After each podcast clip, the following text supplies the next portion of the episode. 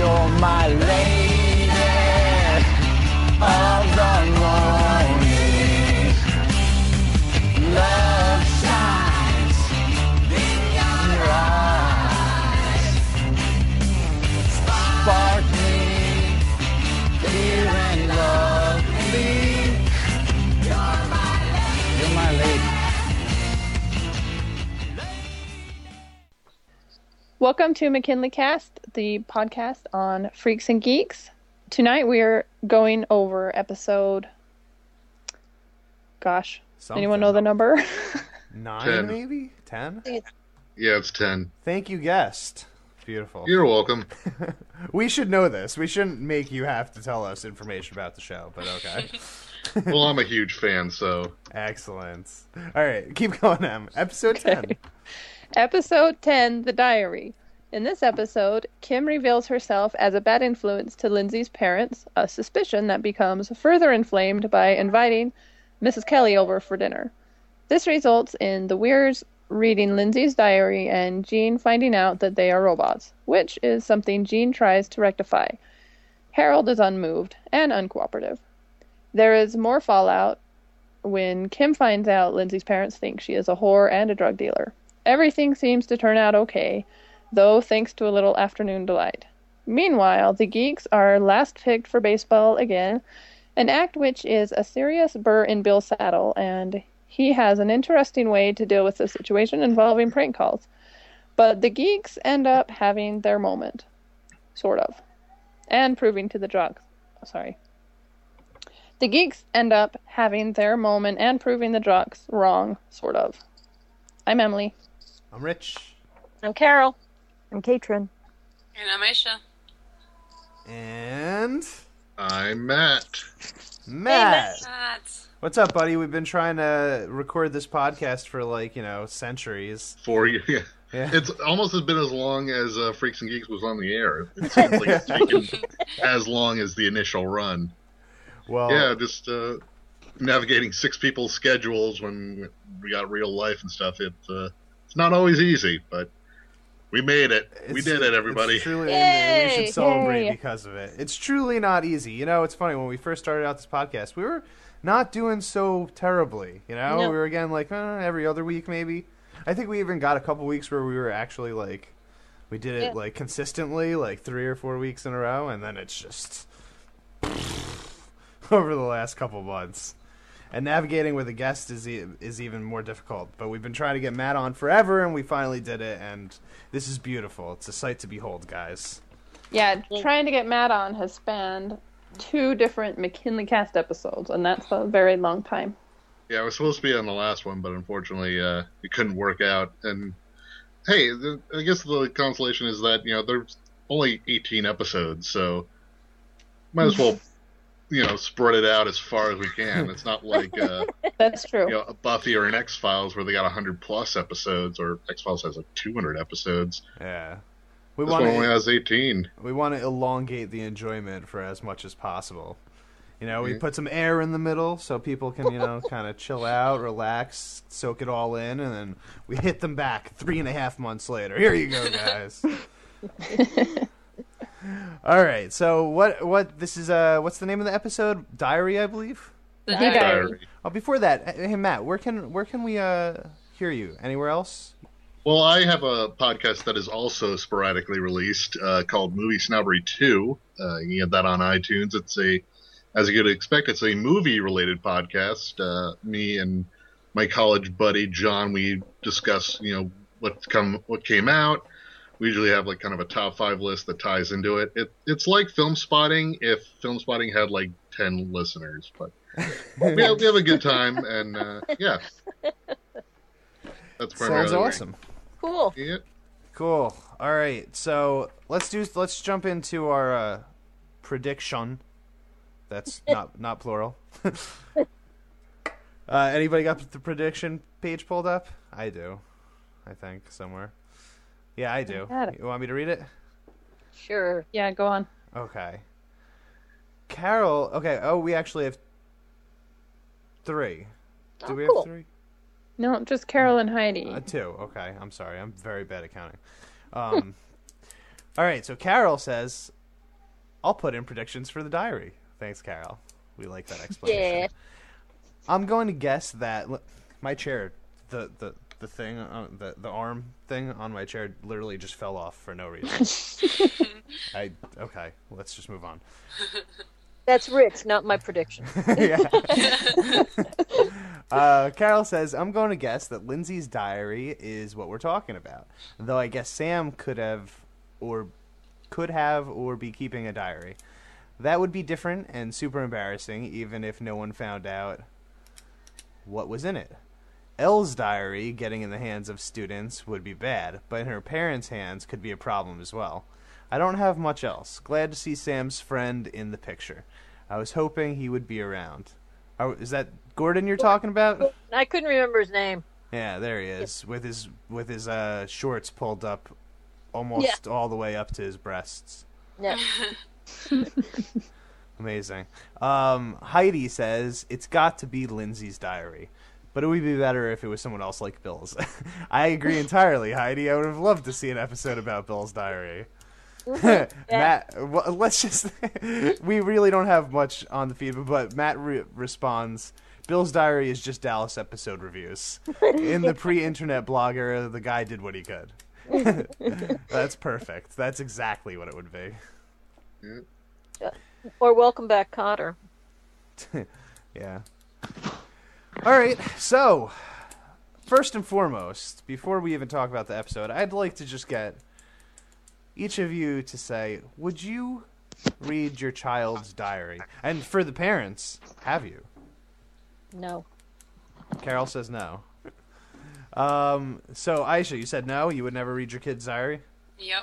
What about you, Katrin? Absolutely not. Matt? No, I, I think that would be uh, that would be a whole like a whole can of worms. Luckily, I don't have any kids, so I don't have that situation to yeah. deal with. At least not yet.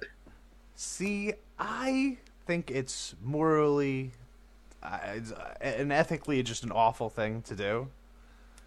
But I could see myself just, you know, having one of those weak-in-the-knees moments where you're just like, uh, I need to know what's happening in this child's life right now.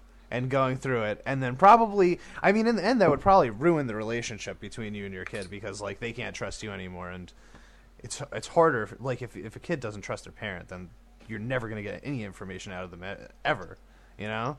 Yeah. So, like, it really is probably going to have a worse result than if they you just let them do what they're doing. But at the same time, I mean, I feel like there's going to be a moment in my in my son's life where I'm going to, like, you know, want to buy that new drop cam and put it in his room and make sure he's not doing anything. You hear about that thing that's on the radio all the time? It's like a cheap security camera that basically allows you to spy on whatever you want to spy on. I mean, I want to get one of those things and just spy on my son all the time. Is that terrible with me? Yeah, it probably is. But, you know, what are you gonna do? Well, these days with, like, Facebook and social media, it's a lot easier to spy on your kids. Yeah, that's like legal spying. It's yeah. like spying you can't get in trouble for. Well, they, I mean, they know, you know, you can have their passwords or whatever, but you know, I mean, they have a pretty good idea. Everybody is reading, you know, their stuff anyway. Yeah. But uh, yeah, the diary thing. I don't know. I I think a kid should have some privacy. I know that there's you know a whole thing that if I mean, obviously, if you think the kid is really on a incredibly dangerous track, you know that they're.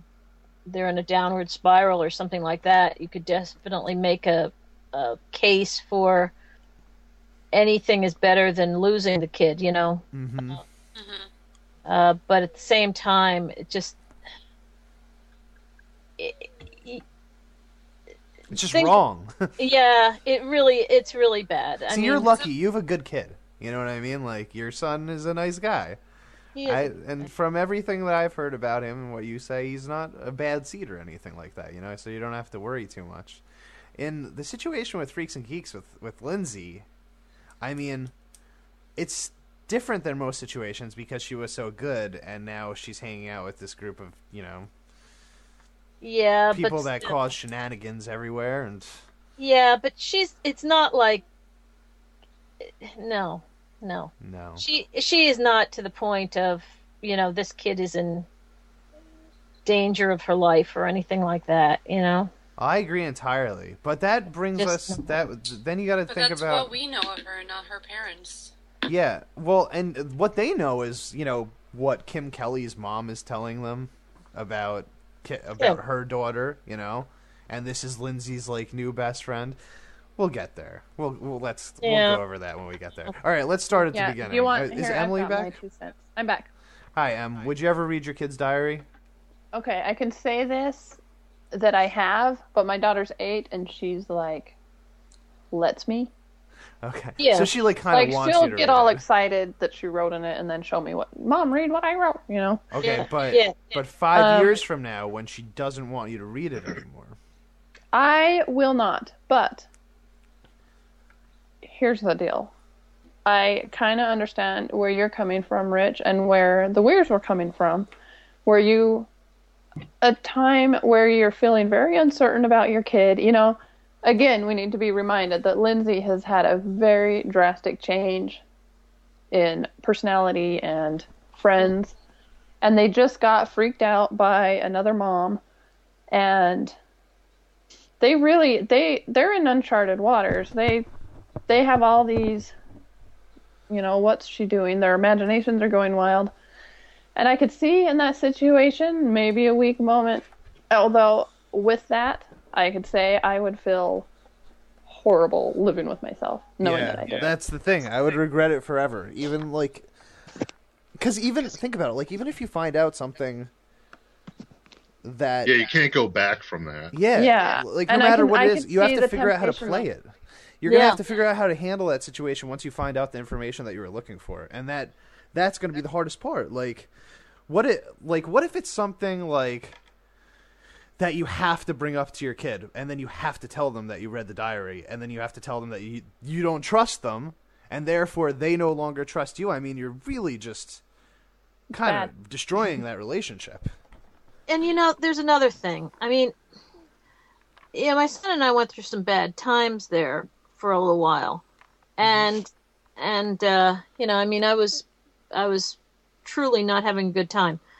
Um, but the fact is that if I had read his, because he writes all the time. I mean, he's he's got notebooks full of stuff. If I'd gone up and gone through his stuff and read all his stuff and all of that, I might have found out something at the time, but. In the long run, I would have, he wouldn't be talking to me now. Right.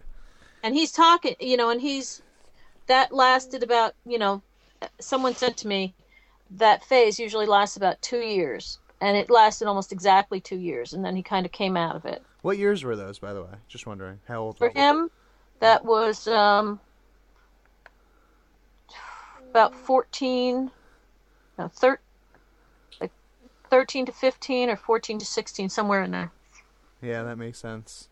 Yeah, I was more like that from like sixteen to eighteen, I would say. Mhm. But I was a late bloomer. So anyway, I just think that at this point we would not have the relationship we have if I had done that. I agree entirely. Yeah, in, in the long run, I mean, you like you said, you could find out something that feels like a big deal at the time, but he could get over it himself. And why would you want to damage the bond that you have him, that you have with him at that time, when if he could fix the, his own problems, you know, in time, well, just without without plus you? Plus, it's not it's not like he was fixing his own problems. I mean, I was there and everything. Yeah. It's just that I didn't choose that particular way of finding out what was going on, you know, of invading his privacy. Right. I'm just thinking of like an example where like, okay, let's say you didn't want your kid to be doing drugs, drugs, and you find out that your kid's doing drugs, but your kid is just like, I did some drugs when I was in college, you know what I mean? But like, I wasn't, it wasn't going to end up being a problem in the long run. It was experimentation from college, you know, but like a lot of the, my friends started in high school. A lot of my friends had diaries and stuff like that. So I'm thinking about being one of their parents and reading their diary and finding out that my kids, I don't know, does some whatever, you know, and they're probably going to stop at some point. So do you want to know that information at that time? Because you're going to have to say something about it, right? Like, you don't really have a choice. Once you know, you have to say it. If it's something like your kid doing drugs or your kid doing something really wrong. I just think there are other ways of going about it. Well, you got to hope that you could trust your kids in the first place, that they would tell you, you know?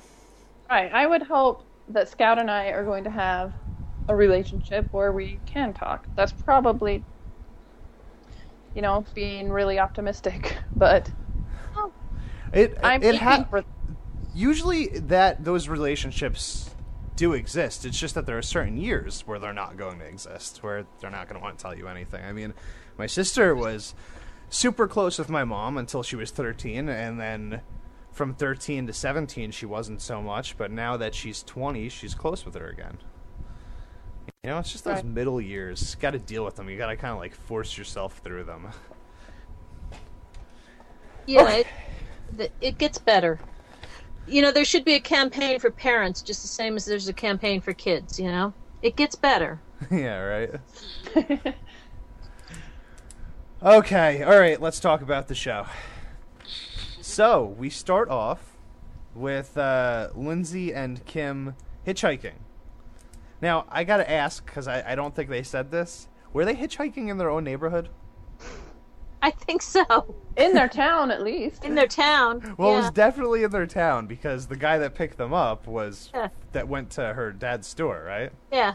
Yeah, yeah. I think so, because um, Kim was like, she knew exactly where they were trying to go to. Yeah. She's like on the corner of Wilson and whatever. Yeah. See, that's such a phony badass thing to do, though. It's like, come on, you're not, like, that's just, like, you're gonna hitchhike in your own town, you know? Like, what, what are you really trying to accomplish there? I don't Getting know. Like, from one get, place to another? Yeah, I guess, but, like, don't you think, okay, I'm assuming that if Lindsay needed a ride somewhere, she could probably get one, no? Doesn't I mean, she still have her car? Does she? Yeah, she's a car, right? So does Kim. Wait. And so yeah, does, Kim's and so does car. Yeah, and so does and Daniel. Like, they could get a ride. They don't need to hitchhike in their own neighborhood. This is just, like, Kim trying to be badass, right? She's, like, overdoing it's it. Just, it's just bored, like, really sheltered suburban kids, just, you know, yeah. pre-internet. They don't have anything better to do. Yeah. Yeah, exactly. I think I think really the answer to it is in Lindsay's reaction to it. She, I think it's a funny scene because she's so... high school. It's so high school to me. Just that. Just how um, she's so excited and she thinks that she's what reading she's doing is so on edge. It's so romantic, you know. You yeah. get picked up by somebody and they've got this interesting story to tell, and yeah. she wants that. Someone that's been across the country, and she gets, you know, the guy that lives three streets away that knows her dad. Do you think that that guy recognized her before he picked her up? Yes. And I think he's like, hmm, I need to work this out, you know? I need to help out Harold. Because he, like, really let her get into the whole introduction thing before he said anything. You know, he was, she's like, hi, I'm Lindsay, this is Kim. So where are you from? Like, asking questions. He was just, like, not saying anything. Like a creeper. Yeah. Did anyone recognize that guy? No. Nope. He was the, uh... I think, like, Francis McDormand's um, husband in Fargo. Never oh, seen really? it. Oh, yeah. Never seen that. I saw it a long time ago. Anyway. I hadn't noticed till now. When I watched that, I'm like, oh, yeah. Oh, there you no go. idea. No, I've never seen he, that movie. He had the Minnesota accent, which he also does very strong in Fargo. Mm. Oh, true. All right, well, I mean, that was, like, probably the shortest cold open that we've had in the show yet. It was just, yeah. like, just that one short scene, and then went into the intro. But, so when we come back from the intro, we just have Lindsay's parents, the Weirs, yelling at her for, you know, hitchhiking in her neighborhood, and saying that they want to invite over Kim's parents.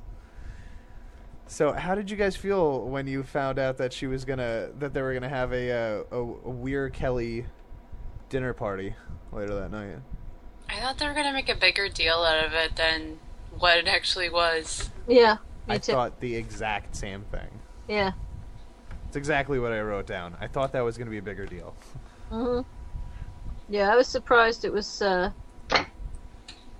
it wasn't, but in a way, it ended up with more of a repercussion because it wasn't. Yeah, I just thought it was going to be different. Like, I I've, I figured, like, you know, Missus Kelly was going to flip out or say something completely wrong. Or well, you know what? Something that offends they, them. They had to kind of play it differently because Kim Kelly Is My Friend still hadn't aired yet. Oh, remember wow. We did that episode. Um, oh, America hadn't yeah. seen that episode. So oh. this is America's introduction to her, so they couldn't play off of it. Oh, I was totally so expecting weird. her to bring up what happened in the episode. But I would think that when they filmed it, they wouldn't have known that it was going to be out of order, did they? They knew. They knew that it hadn't. It wasn't hadn't aired. Yeah, huh. I mean, they might have... It's it was that was like the third episode, fourth? That was the third episode. So they might have, like, you know, had... They probably didn't film this episode before that episode was supposed to air, right?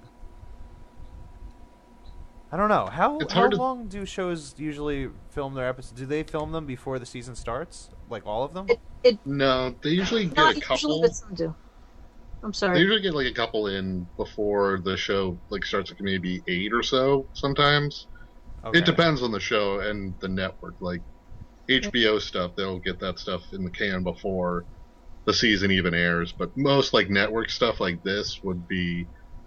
They get a couple in before the show even premieres, and then they go from there. And if the show's hit, they order more, and if it's not, then you get less. Uh, I It says this episode aired in January, so probably a good chunk of time passed between when the uh, the Kim Kelly episode got shelved and this one. So, yeah, I guess they, they must have had that in mind when they wrote it. Did the Kim Kelly episode, like, never get aired, or did it... It aired on basic cable. Like, I, I, I watched this show as live as I could back uh, back when it was on the air, and yeah, this one aired when it went on. Uh, I think it was Fox Family when uh, when it went on, like the the following fall or so. Uh-huh. But yeah, it, it didn't air during the series run on N B C. Huh. This one didn't. Or Kim Kelly? No, Kim Kelly. Oh, the Kim Kelly. This one did. Yeah. So, so they basically, like, watered her down big time, made her, like, you know, a normal human being for this episode. Well, she wasn't totally normal, but she was um, pretty. It was an was, easier version. Yeah, she was. She was on her best behavior. Yeah, exactly. I think I could say. But I like. I didn't even chaotic. expect her. Yeah, I didn't expect her to be able to to handle that. You know, just because we've only seen her that one other time, right? Yeah. Yeah, and she was, like, psychotic then. She was, you know, the mother version of Kim Kelly. So, in this one, I, I fully expected her to at least say something a little vulgar, you know? But she didn't. She kept her cool. Respect. Although she said some pretty awful things about her daughter. She yeah, but they were... awful things about her daughter. They were, they were kind of accurate, were they not? Well, the thing about her not being smart, that's... Well, just... yeah, that's mean. Yeah. You should never say that about your kid. I, I feel like when I'm talking to other parents, I usually put my child in a good light. You know what I mean? Mm. Good mom. You, yeah, you kind of upplay their qualities instead of yeah. rag on them. Yeah. Oh, yeah. You don't know my mother. Yeah, mine either. See, and my mom, oh my goodness. It's... I've always said that according to my mother, if you talk to her, my brother and I are the most brilliant, the most perfect people in the world. Unless, of course, we disagree with her, then we know nothing. But see, my mother and I just don't agree on anything in the first place, so she just thinks I'm an idiot. Aww. It's okay. I think Aww. She's an idiot, too. No, I'm just kidding. I love my mom. um, all right, let's all just right. keep let's just keep We're talking recording about this one week after Mother's Day. um, let's just keep talking about the the whole weird parents thing while we're on it. So after, you know, they're freaking out, or they have Kim Kelly's mom come over, they they start freaking out, they ban Lindsay from seeing Kim Kelly, which, by the way, is something that you just can't do. You can't ban your kid from seeing somebody else that they go to school with. It's impossible. Mm-hmm. You know? What are you going to do? So you, you're going to stop them from hanging out with them after school, but they're still going to see each other at school. Like, and you're at school for eight hours a day. Yeah, so, like, it's impossible to, to stop someone be, from being friends with somebody in high school. That's just out of control. Especially with that size student body. It didn't seem like there's a whole lot of area to hide anyway, so... Yeah, it's not like a four thousand person school. Yeah. Probably a couple hundred. Not only, not only that, I mean, my own feeling is that you try and do that, that you're just asking the kid to become closer to that kid. Yeah. You know, I mean, just because they're they're going to want to rebel against that. Yeah, entirely. I agree entirely. Yeah, that's just uh, not a good idea. But but anyway, so they're being all paranoid and stuff. So they snoop into her, they listen to Missus Kelly, and they snoop into her room and they read things that they really did not want to hear, which is kind of exactly what they deserve. That's exactly what I wrote. I said, parents reading diary get what they deserve. Well, I so, was expecting them to read that, um, what happened at the party. Oh. Like the oh, second yeah. episode. To beers yeah. and years. Well, he, uh, he was only home for, keep in mind, he was only home for an hour. So they couldn't have possibly read the entire diary in that time, right? Because he had to... Like, if you're taking the show seriously, you know, and trying to put in a realistic yeah. light, like, there's no way that they would have had time to read the entire diary. She must have been skimming through stuff. Oh, I think she started probably from the most recent back and was just kind of... I think what um, whatever Lindsay had written was just one of the last things she had written. Okay. And it was enough for Jane. It was disturbing enough that she was done.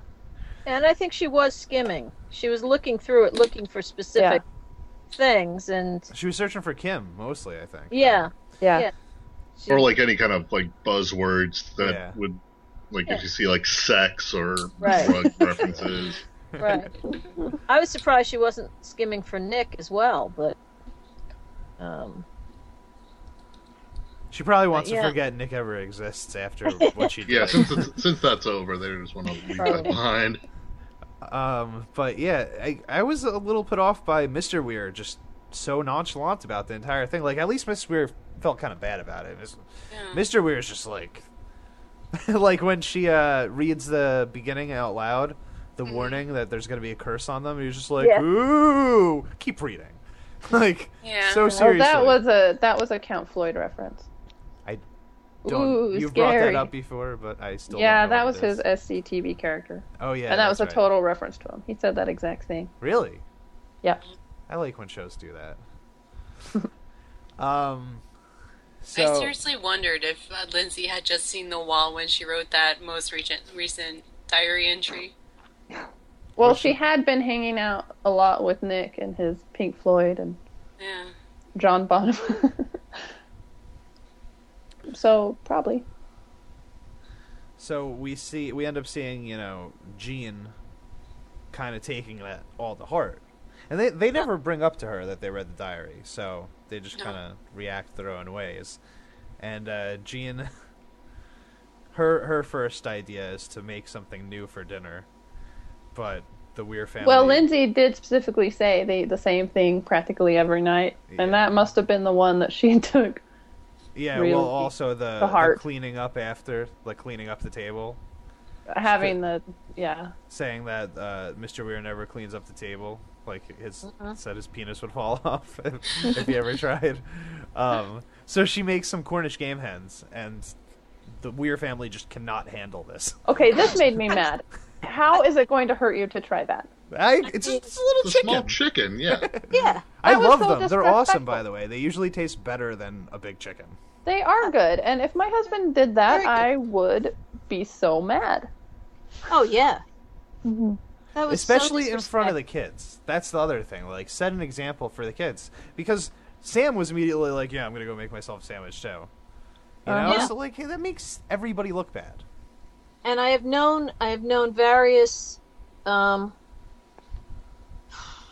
I've known various women who had husbands like that. Yeah. Oh. Who would act like that. Oh, I believe it. And, you know, I would hear stories from, you know, women I worked with, usually older women, whose husbands would do stuff like, you know, they didn't like oregano, so she made the mistake of having a sauce with oregano in it, and he threw the whole thing against the living room wall. Oh, my God. Oh, my God. You know, stuff like that. And just the fact that he would do something like it was just so disrespectful of her. Absolutely. And just mean. And and what did I write here? Dad is a jerk about his food. I mean, it's not exactly like Cornish game hen is exotic. Yeah. No, it really well, I isn't. guess it is for them. I mean, they're so vanilla. Yeah. I mean, it's not pot roast or meatloaf. But it's chicken. Yeah, the word "and" is right in the name. Didn't he pick up a sweet potato later and go, like, yeah. what is this? Like, he had no idea what it was.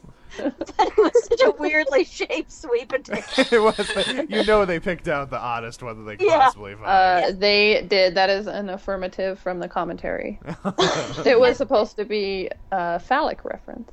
It, really? It, well, well that it's very is a, much a phallic reference. That mm-hmm. person that has that phallic situation is unfortunate.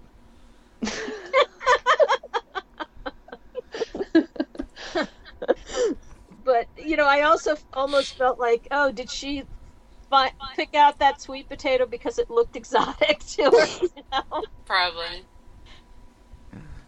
Probably. uh, yeah, yeah, that's actually probably, that would be her thought, wouldn't it? Yeah. Oh, a sweet potato looked- would be exotic. Yeah. But just the fact that she would pick the, the oddest one oh. because she's feeling like she needs to do something unique. Yeah. Poor you know? Jean. Really. So she she ends up, like, you know, breaking down and crying because Rickling. she's... Ah! Well, that, you don't need to react quite like that. No, I do. I mean, have you not been on this podcast before? Apparently every time I yell at my microphone for echoing, it stops echoing. Oh, okay, sorry. That's how it works. I had forgotten. Come on, get in the get in the game here, Carol. Sorry. So yeah, so Missus Weir breaks down. She starts crying after uh, the sweet potato incident, and um, you know, Mister Weir tells her that he loves her like pot roast. And I think his speech is sweet, actually. Yes, his speech is sweet. It it was he, and it was yeah. very simple. You know, yeah. he basically just tells her that he thinks about her no matter what he's doing. And I bought his surprise at what she was coming out at him with. Mm-hmm. He was surprised. He's like, I think about you all the time, you know? Yeah. And I li- I do think of you as a pot roast because I like pot roast. Yeah. No, I love it's comfort pot food roast. To him, you know? And he loves pot oh. roast. Not just likes it, loves it. in his own, in, a, in their own way, it was very sweet. I agree. He's a, he's a simple, basic man. When he says he loves a piece of meat, you know, he's telling you he really loves this piece of meat. It's important to him, just like she is. And, I mean, I liked it too, you know. That's what, exactly what she needed to hear at that point, that he thinks about her all the time.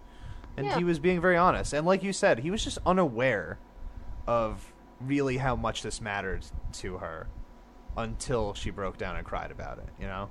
Yeah. He's just kind of oblivious sometimes. Yeah, I mean, he he uh, probably never even thought about what his words, you know, were saying. I mean, the fact that I think people just don't realize sometimes, you know, it's dinner. What's the big deal? Well, it's a big deal because you put thought into it and you want the extra mile and you're trying to do, you know, whatever, and you want to be appreciated. Yep. It's a simple thought, but uh, people miss it sometimes. Simple's important in romance. I think it is, at least. There's really no reason to... to you should always say what you're...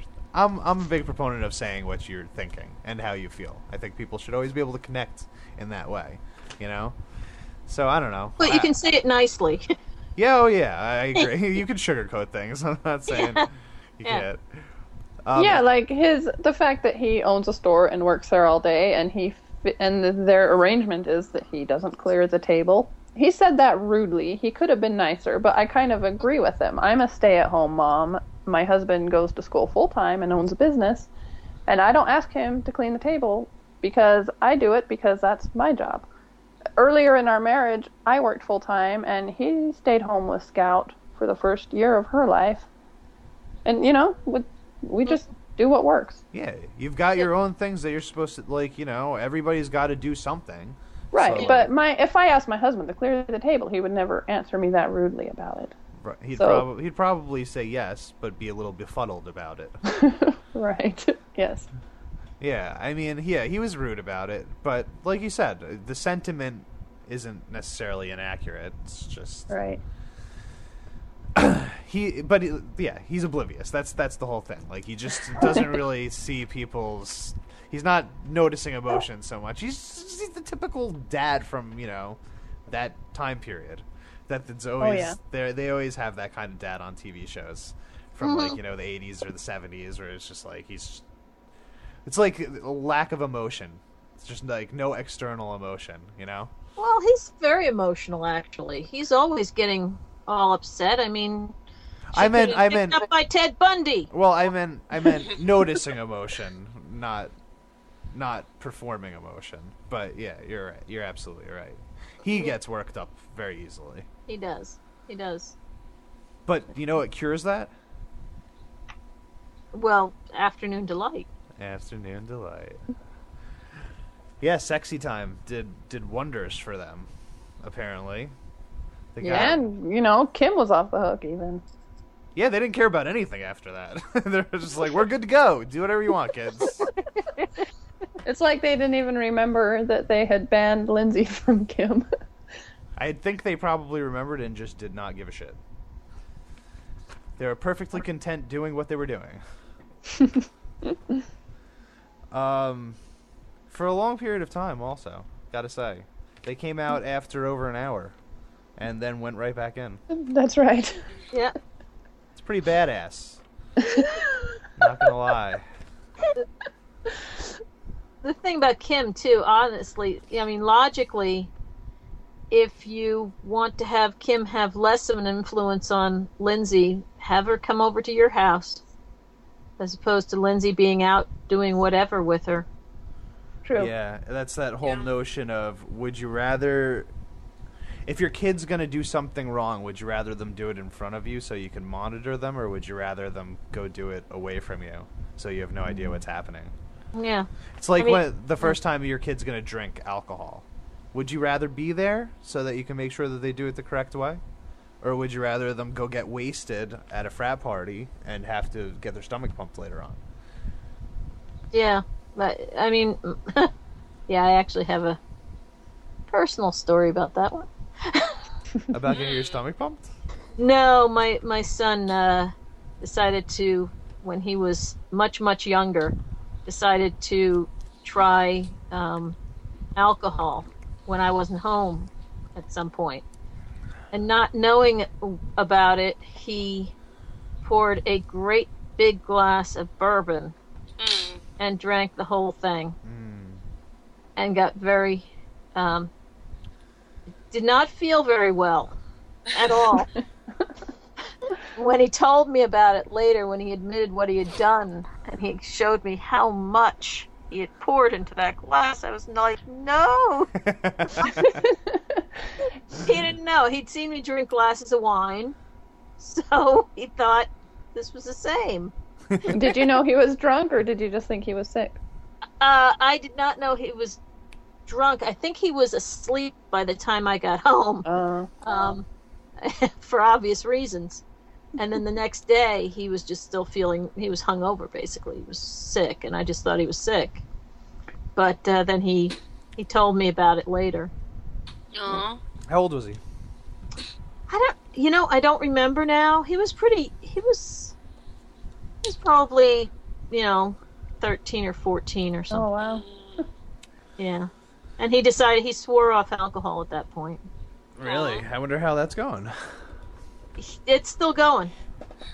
It's still going. He doesn't, he, so you he, think. He doesn't like to, what? Nothing. He doesn't like the flavor of uh, anything except whiskeys and bourbons. And I'm, deci- I'm with him on that.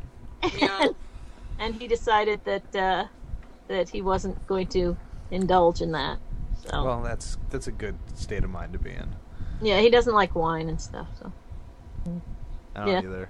I don't like it. I don't like the taste of any alcohol, really. I mean, I, I kind of, I could get down with some whiskey, but I don't know. People, you know, like the guys that are like, hey, I'm a tough guy and I love the taste of beer. I'm just like, you're such a liar. Get out of here. It tastes like urine. There's a lot, a lot of people love beer. I mean, almost everybody in my family loves beer. I hate the taste of beer. Beer's gross. My son doesn't like the taste of beer either. What do you think, Matt? You like the taste of beer? I am not a drinker. Uh, just uh, it doesn't do it for me. I, I I don't really like the taste of really anything. It always tastes like something that should clean like varnish off a f- piece of furniture or something. Yeah. Just never found a something that worked for me. Yeah, that's understandable. I don't I don't drink much either. Uh, maybe once every couple months, I'll drink with a couple of my friends, you know, and it's always mm-hmm. the same thing. It's always Jack and Coke. It's the only thing that I could drink. Tastes okay, you know. And now, actually, last time I got the honey Jack Daniels, which is like uh, twice as sweet, so it was like drinking candy. That I can handle, you know. But I end up just falling asleep. Like I'm like your son, I, but I fall asleep, you know, at age twenty-eight. I'll have one drink and just pass out. Yeah, I I have a tendency to go straight from being, like, if I drink too much. I don't get drunk. I just go straight from being sober to being sick. Yeah, same here. I yeah. wish that was not the case. I got to tell you, I wish I could drink with my friends. Like, if I had the option, I would not want... It's it's like, I could have, like, three beers and be like, I don't feel anything, and then four, beer four happens, and then I'm, I'm asleep, literally. Just no other options. Yeah, funny. I'm a Mormon. Um, I'm useless in this conversation. I'm seventeen. Wait. I should be useless in this conversation. But are you? Um, I've been drunk exactly twice.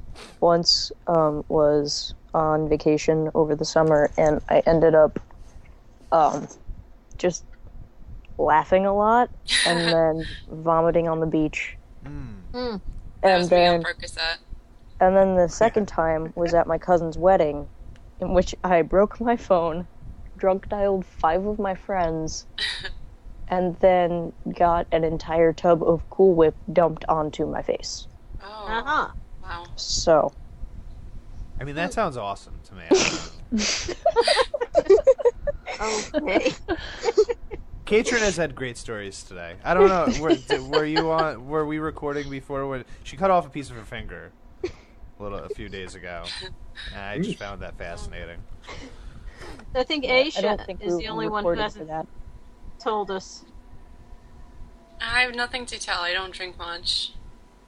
Good. So, you know, we're all pretty... We're generally not a drinking group here. Yeah, it's interesting. uh, let me just take a hit of this crack pipe real quick.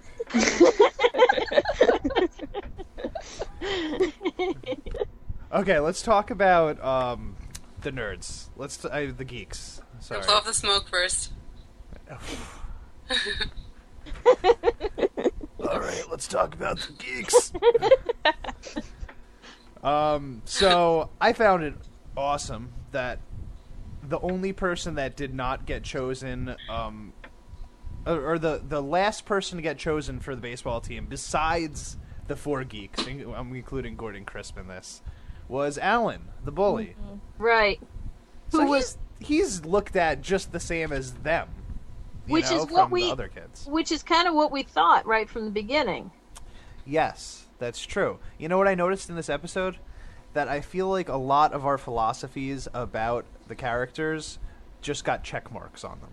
Yeah. You know, like with Kim Kelly also, it's the same type of thing where like, you know, we No, like, we knew that she had, like, this front where she was trying to be, like, cool, like, I don't give a crap about anything type of person.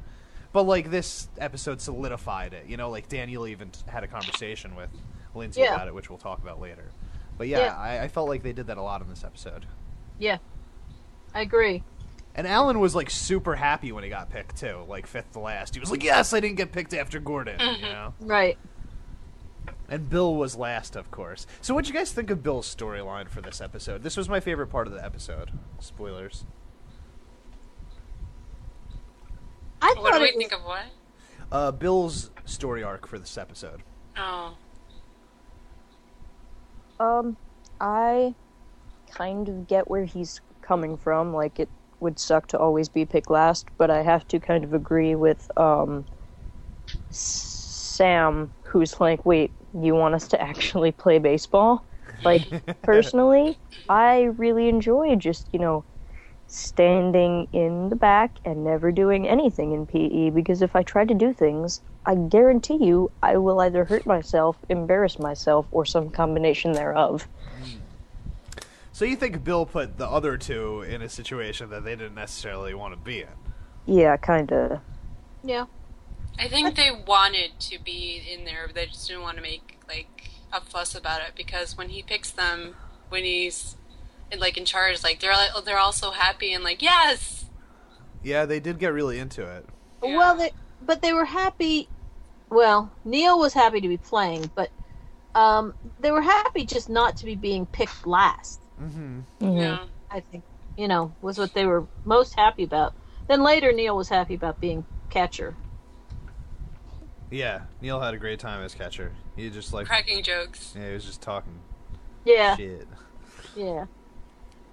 I, I liked this the Bill storyline because it was um, kind of. I liked how proactive he was. Yeah. What, going out and making prank calls? Well, where eventually he came around to actually telling the coach. You know, I mean, first he tried to tell him by pretending to be a father. What was that about? What happened in that? I literally have a thing with the Gordon and the baseball, and what happened with that? Okay. So what he was doing was he was trying to... He was acting like Gordon's dad, saying that Gordon wanted to play baseball. Like, he wanted to not be picked last. He wanted to get a chance to play, in the hopes that if Gordon was given that chance, that the other kids that haven't been given that chance yet would also get that chance, as Gordon did. But it backfired in that only Gordon ended up getting the chance. Yeah, he looked so surprised when Gordon was called on, and I couldn't figure out why he didn't, if he was going to play that, why didn't he just pretend to be his own father? Yeah, I... He probably wants to hide his identity. Yeah, exactly. I think he was trying to keep his his name out of it entirely. I'm thinking he thought that Gordon would be on board with it and then call Bill, kind of like what Bill did. What do you mean? Um, when when Bill was allowed to be captain, he called all the geeks first. Right. Yeah, so I, it's, I think well, in his head, maybe that's what he thought Gordon would do. Oh. Well, did, but Gordon didn't have the chance to pick the teams. He just got chosen by one of the teams. Oh. Yeah, the yes. coach just... You're right. Onto the team. So, you know what I found funny? It was bad logic. Yeah. yeah. I mean, he he he thought about it, but he didn't think it through all the way, I think. Yeah. Yes. Um, I found it pretty amusing that his prank call, his first one to Fredericks, where he just kept calling him a turd and a poop head and stuff like that, like, legitimately got Fredericks upset. Like, he looked really bummed out about it. When he hung up the, the phone really slowly and was like, huh... like, maybe I am a poop head, you know? Like, I don't know what was really... He got he got really mad about it. I didn't expect that. I expected him to just kind of, like, you know, kind of let it go, like, whatever. Maybe he would have if it was, like, had some actual profanity in it and not just this weird this weird string of insults that, like, a first grader would use. It was so bad. Like... It, it would catch you off guard versus, you know, the usual arsenal a high schooler would use. Yeah. Which, in case you guys were wondering, that was scripted word for word. Really? That wasn't, yeah, that wasn't him, like, just ad-libbing. I mean, that's that's awesome. The, these writers are so good at at trying to make someone look ridiculous. He delivered it really well, too. Oh, yeah. It was great. Delivered it really well. Bill's fantastic. On this watch, he's been my favorite character. Uh, it, at it, least out of the nerds. Geeks. It is an it, it is an interesting arc for him in this episode, because of the three main geeks, Bill is the one who is generally content with where he is, most of the time, whereas, you know, Sam and Neil, they always want to be, like, in the in crowd, and they think that they have a shot when they don't. Yeah. Whereas Bill, you know, he's just kind of okay with, you know, being the nerd, kind of sitting at the table with the misfits.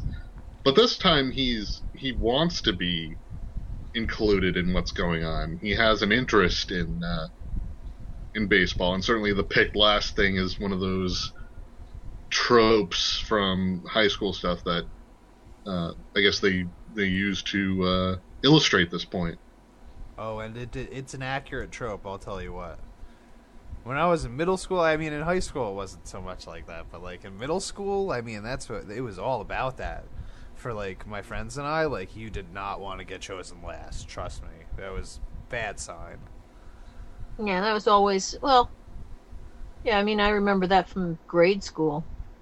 Yeah, I'd say all the way up until eighth grade, I felt like that was uh, something that we had to watch out for. Mm-hmm.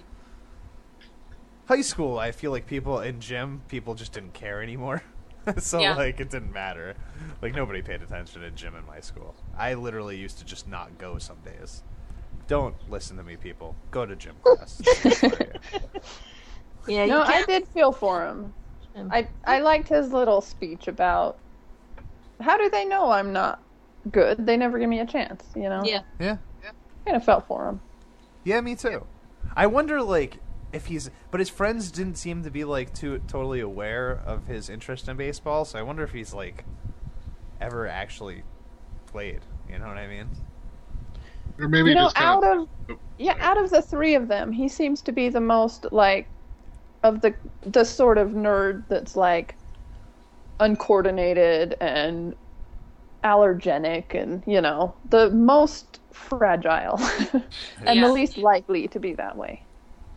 And yet he caught that ball. Yeah, he made a beautiful play.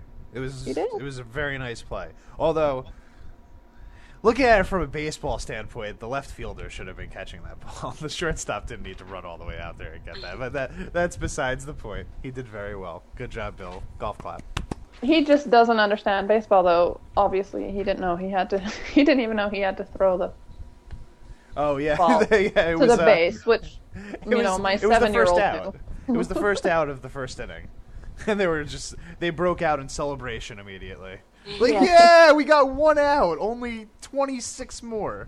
That, remind, that reminded me so much of the Little League episode from Bob's Burgers. Uh, I, don't, I don't remember it.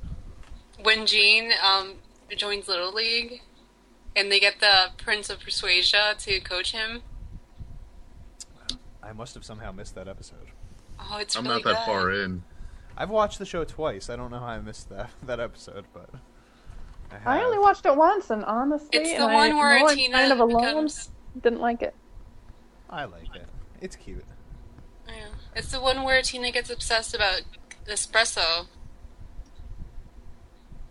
Nope, right. Still not ringing mm. a bell. I've never watched the show, so. You guys should give it a chance if you haven't. I mean, I don't. I, it's probably not for everybody, as as Em stated, but it's pretty. For me, it's like the perfect background show. Like I, I'll put it on in the background while I'm like, you know, writing or something like that. I remember a couple months ago you said you didn't like it. I did not like it originally, but then oh, well, I, then I started. Maybe I should it. give it more of a shot. Yeah, well, that's what I'm saying. that, I, that's why I, I started throwing it on the background, and I. Like, you know how, like, you'll put a show on in the background and you're like, I don't really care about this, so I'll throw it on in the background. And then, like, four episodes later, you find that you're not doing the thing that you're supposed to be doing. You're just watching the show. That's mm-hmm. basically what happened with me with that show. Mm-hmm. Now I like it. Now, like, I'm, you know, it was on an hour and a half ago. I will watch it tomorrow. Um, so what do you guys think of Mister Frederick's reaction to uh, to the prank calls and getting all the kids to to recite the script? Uh, that was great. Just get flashes of uh, the Usual Suspects lineup scene. Never seen. Nobody, yeah. nobody knows what that. Okay. Yeah, I I saw Usual Suspects. I'm just trying to remember it. It's like the scene where I think it's the first scene where all five of those guys are in the same room. They're in the lineup. Oh yeah, yeah. And yeah. they uh, they all have to yeah. do like the line. Yeah. And to try to figure out who it is, and it's all part of the scheme, and blah, blah, blah, blah. It's one of the more famous scenes from the movie. I'm sure you yeah, can check it out on YouTube. Yeah. Similar things have happened in other movies and T V shows. Oh, yeah. Yeah. Yeah. I had all kinds of flashes of all different shows yeah. and stuff during that. I mean, obviously, it's not... If you're upset about it, to not just advertise what was said to every player on every kid in your gym class is kind of um, defeats the purpose in some ways. I mean, you're giving that person a chance to say it to every, you know, over and over and over again. Have every kid say it to you. It's made public at that point. Yeah, I mean, in. In the worst possible way. He opened himself to ridicule, you mean? Oh, yeah. Yeah. But he didn't seem to really, like... I don't... First of all, he remembered it word for word, which means that it right. really, really got under his skin. Right. He must have been really upset about that. And then to do this, I mean, that, that it must have, like... Bill must have hit a nerve with one of those I mean, phrases to have, he used. To have a, the kids... Not just give the chance to read it to themselves, but to actually say it at you. Yeah.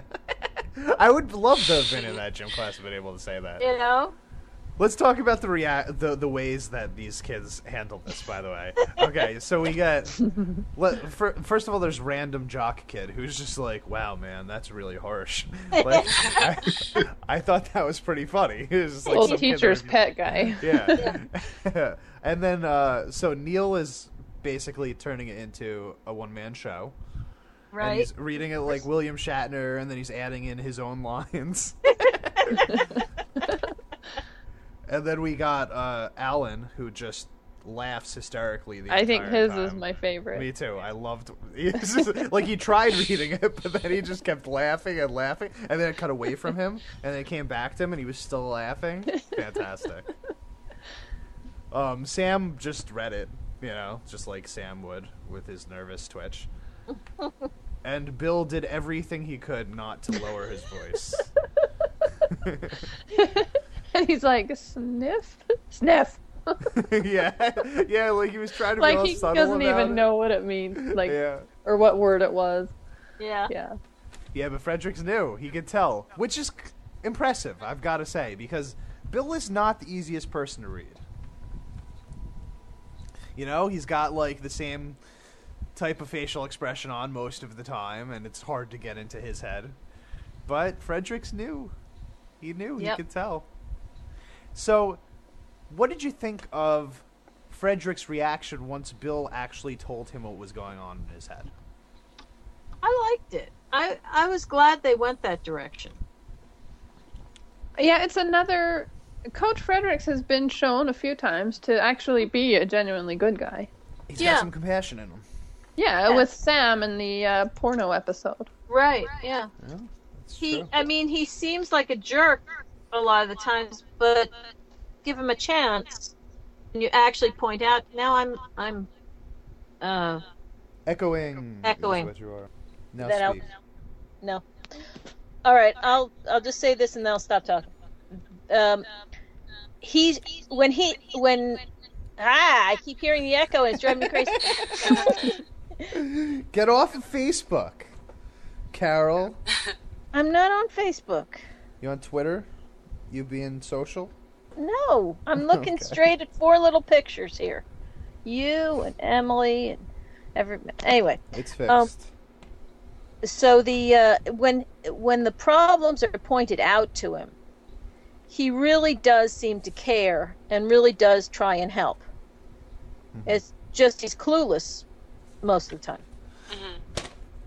I agree. I find that I quite enjoy Coach Fredericks, actually. Mm-hmm. Yeah. So, and, and then he lets Bill pick the teams next time. Yeah. Yeah. Which, and I also noticed that when he was watching the kids get chosen... and watching their happy reactions, he also seemed happy about it as well. Especially when uh, Bill made that catch, they showed Coach Fredericks, and he was, like, laughing and having a good time. And I was like, all right, that's good. Mm-hmm. Well, I you did... know, this is gym class. It's not like the big game. Yeah, well, exactly. Against this... the rival school. It's yeah. a This it yeah, should it, it shouldn't fun. ever be like that. Like, they were right. Like, Bill was absolutely right, in my opinion. I mean, oh yeah, the the best jocks shouldn't be picking the teams every time. Like, they have their team. Go beyond the team, you know. But in gym class, everybody should be on equal footing. Right. It seems like the purpose is for the kids to learn something and get some exercise, right? Mm-hmm. That's exactly. What it's supposed to be. Yeah, so I, I, I liked I liked seeing this other side of Bill. I liked the idea that he's interested in sports. Um, it's he's not being, you know, shown as the the. He's got layers, more layers are mm-hmm. being introduced, and I always think that mm-hmm. I always appreciate that. Yeah. All right. Anything else to say about Bill's thing before we talk about Lindsay? No. No. Okay, so let's talk about Lindsay. So, we kind of covered what is going on with the Weirs and Kim Kelly, but let's talk about, like, how she's... In the beginning, she kind of is being ignored by uh, Nick, you know, which I thought was really different than the last time we saw them together. Yeah. Because... I was actually trying to remember what... Because it's been a while. Yeah. I was trying to remember where we left off on Nick and Lindsay. Well, they broke up in the last episode, right? Yep. Yeah, but how? I don't remember. Through the yeah, her mom, mom broke up for her. Huh? Mommy did it. Missus Weird broke up with Nick. Oh right. And then Nick yeah. broke up with. And Lindsay. then yeah, Nick made it seem like he was breaking up with her. But he to they save a little it, face. Yeah, and they played it cool, like. Right. Like, we okay, we'll be able to be cool in the future. But then Nick was, like, totally just had wanted nothing to do with Lindsay in this episode. Yeah, would you call what he did in this episode playing it cool? No. Well, he needed some space. Like, I understand it. Yeah, but he was a jerk about it. Like, he was like, can you guys stop talking? Class is about to start. As if oh Nick gosh, had ever cared favorite. that class was about to start. I think that was hilarious. It was so obvious. It was funny. Yeah, he's not good at being subtle either. Hey, did anybody else notice how skinny he was in the uh, lunchroom scene? I did not. Skinny. They did on the commentary. They said that he kept losing weight. And they were trying to add, like, candy. They wanted these kids, because back in that era, that was just never an issue. And kids were not super thin. And so they really, especially, like, the girls and stuff, they did not want them... losing weight, and so and Nick was doing it. The girls weren't, but he was. Anyway, they were trying to pad the craft card with, you know, it junk food. It seemed like he actually was heavier later in the episode than he was in that scene in the lunchroom. I was wondering whether that was filmed later or something, because um, I didn't catch anything it like just, that. It just struck me when he was. He was, I guess he was wearing tight shirt and stuff, but it just, he just looked, suddenly he looked really thin. At the end of the episode, he just ate a bunch of fruit snacks, fruit rolls, yeah. and he was, he was That's probably yeah, what. Yeah, he, you weren't the only one that noticed it. You aren't, um, you aren't, it's not your imagination. Okay. He was getting thinner. Yeah. And that's like all, that's, he didn't really have much else to do in this episode either. Him and Daniel were barely in this episode. Ken was not in this episode at all. Once again, another no Ken. Yeah, um, it was very light on the Freaks yeah, this week. Fre- yeah, exactly. Freaks just not being showcased. I mean, uh, I really enjoyed the one scene that Daniel was focused on in, though. Um, Me too. Yeah, I thought that that was probably my favorite scene of the episode. Um, one scene I thought he was in a couple. Well, he might. He was in a couple, but there was one where it was just him and Kim walking outside, yeah. and yeah. Uh, Kim was talking about how she was pissed off at Lindsay for not defending her, and uh, Daniel kind of stuck up for the Weirs and just like, just explained, rationalized the mentality from their point of view, and he was being very logical and reasonable about it, you know. And I. It's not really the sort of thing that you see Daniel do that often, but I I really liked the things that he had to say. It was, I don't want to say out of character. It was in character, but like the better side of his character. Yeah, maybe just a neat window into him we didn't know about. Yeah. Yeah, and, like, it was also another example of how he's able to... He's, like, the one person that's able to kind of chill Kim out a little bit. Mm. Yeah, know? Good point. So, but that's, like, that's, like, all we saw. And then Nick was just in those two scenes. The the That first one that we talked about before, and then the one where he left the lunchroom when Lindsay walked in. And well, so this, did Kim. This episode was really more Bill and... Uh, the Weird Parents episode. Yeah. Yeah. Yeah. Than I, it was about the kids. Yeah, after I said, go back, let's go back and talk about Lindsay, I was looking over my notes and I was like, why? I mean, not that much happened with her. Like, she she, she had yeah. the, the whole thing with Kim, I guess, but that was more, like you said, a Weird Parents storyline. Yeah. Yeah. But maybe it this, was. Go ahead. Uh, sorry. Maybe this episode was maybe written to. Um, address uh, characters they maybe felt they underserved yeah. up to this point. Yeah, that makes sense. I think that they did. I think that they did good. Um, if that's what they were trying to do, mm-hmm. I think that uh, Kim got some nice focus. I, I think that they didn't do anything wrong with any of the characters. But I got to be honest. Um, this episode was it was a little bit. I feel like it didn't give us as much as most of the other episodes give us. Mm-hmm. Yeah, I would agree with that. It kind of floundered along a little bit, in my opinion. I, I, I mean, maybe it's just me because I like the Freaks a lot, you know, and I, I wanted to see more out of them. And the little bit that we did get out of Daniel, I really liked. And I'm, I miss Ken. He's not in enough episodes. I can't believe how many episodes he's not in. Like, yeah. I know I say this every time, but I... I just feel like I remember him being in every episode. And he's in, like, none of them. It's amazing. And, you know, it's kind of ironic that he's not in this one because, I don't know about you guys, but Matt's voice sounds a lot like Ken. Matt, uh, Matt, our guest? Yeah. Speak, I've, Matt. I've heard I've heard I sound like a young Jeff Bridges, but I guess now oh, I can I hear, no, Seth I hear, I hear Jeff Bridges more than I hear Ken. Definitely. Now that you say that, I don't I laugh like him, lot. That's for sure. I hear more Ken than Jeff Bridges, but I can see. I, I'm so glad you don't laugh like him. I almost can't watch Seth Rogen interviews because of his laugh. I love his laugh. I, I think it's funny. It. I really, yeah, it. I, it bothers me a little bit, but I can. I just kind of turn it off. But uh, no, Matt. I wasn't meaning Matt's laugh, just Matt's voice. Did any of you guys see the the movie with uh, Seth Rogen and James Franco and? And Jason Siegel and all them that came out last year. The End of the World one? The End of the World one. Yeah, it was hilarious. No. no, I didn't. It was so funny, but like one of the first things that happens in the movie is that a, fil- uh, a reporter sees Seth Rogen walking in the airport and he goes, "Hey, Seth, can you laugh for us?" It's just, just like that was like they they made fun of themselves the entire time. You guys should see that movie. It's I've heard. It's a meta. Okay. Um. Anyway, yeah, so I mean, you know, the that's that's pretty much all I got here, you know? Well, you know what? I'd like to be a little contradictory. I feel like we got a huge window into Kim. Okay. Mm-hmm. Does I, anyone else agree?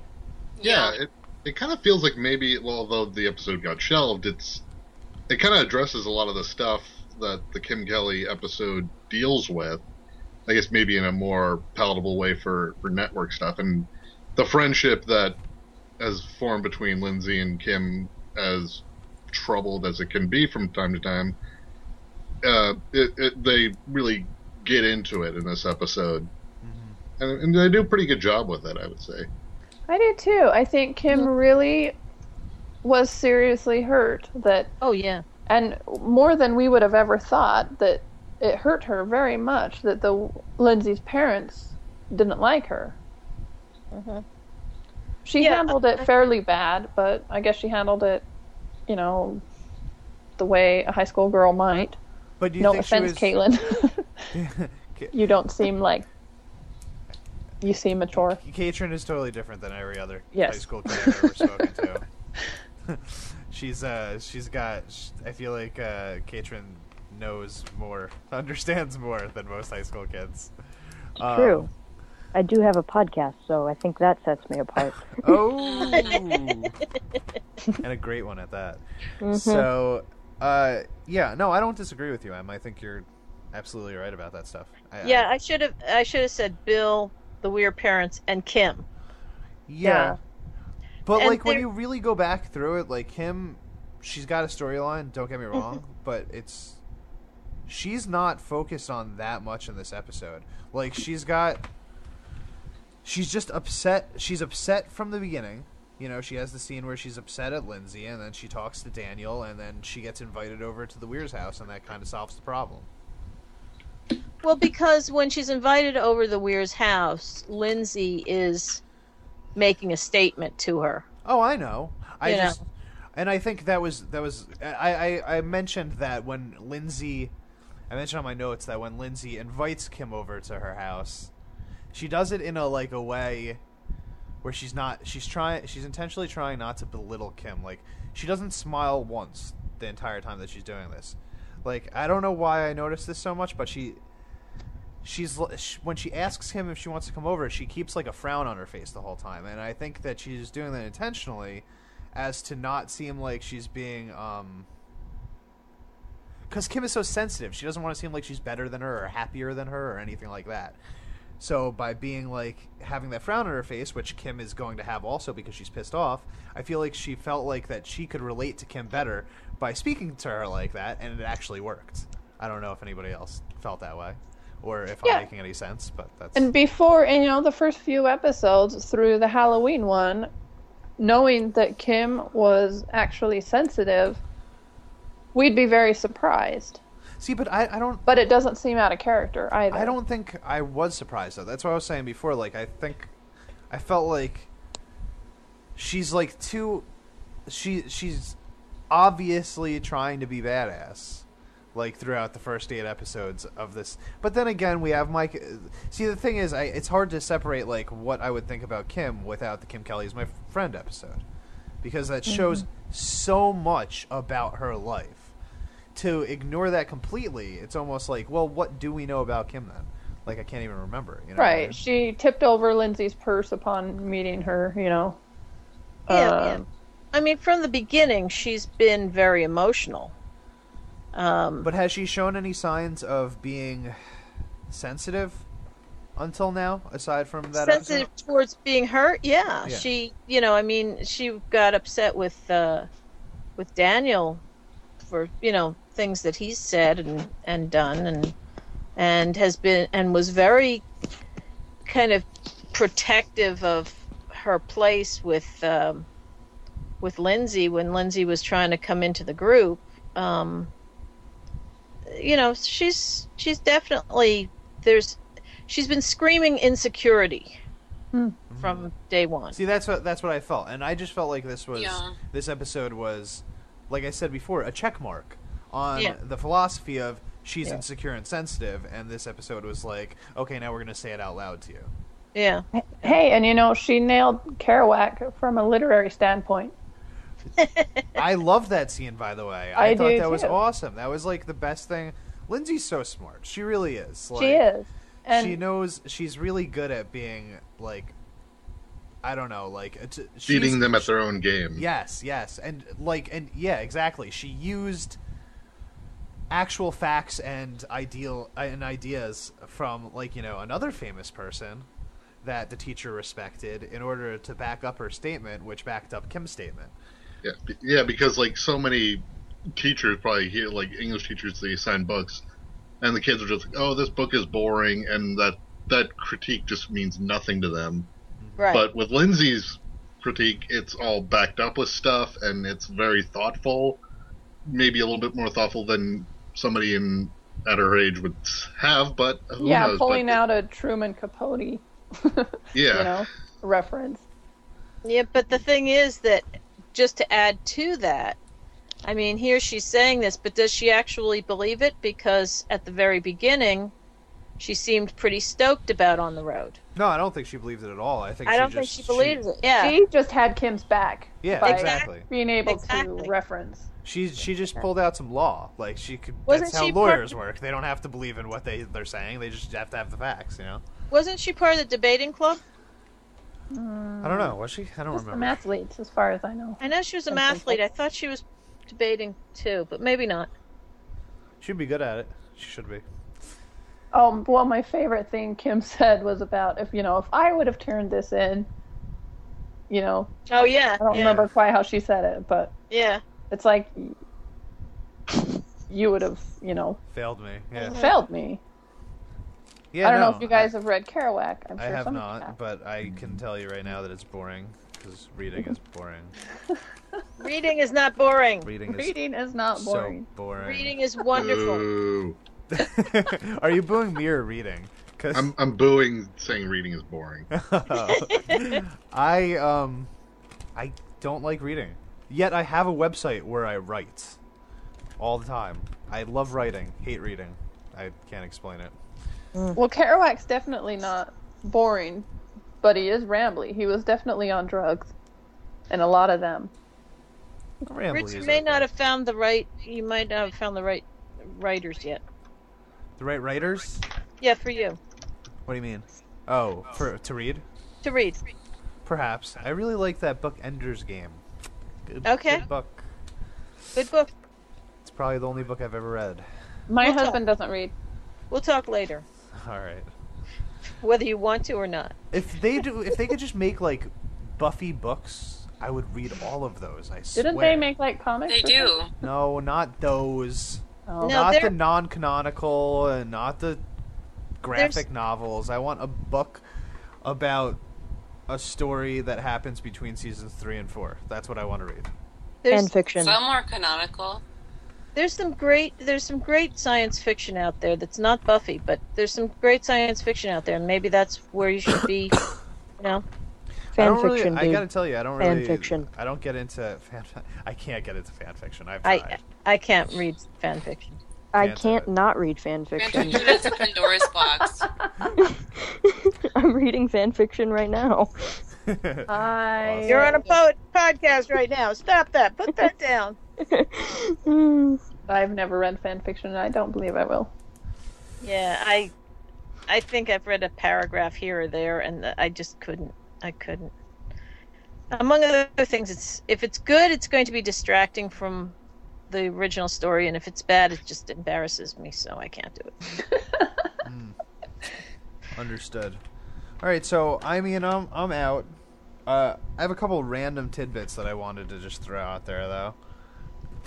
Uh, you know how we were talking about how Lindsay's parents are, like, it's kind of a little different in her situation because she was so good before, so mm. now they're a little more paranoid.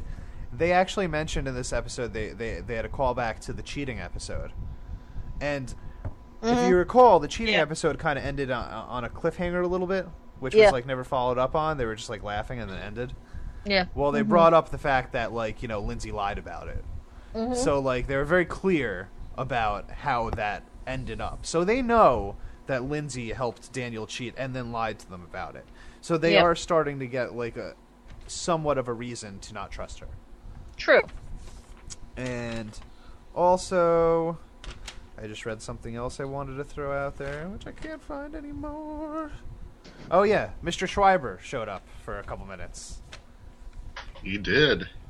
Neil's Neil's, Neil's dad. Okay, you guys had to recognize this guy. Oh, right, Doctor Schreiber. Yes, Doctor, sorry.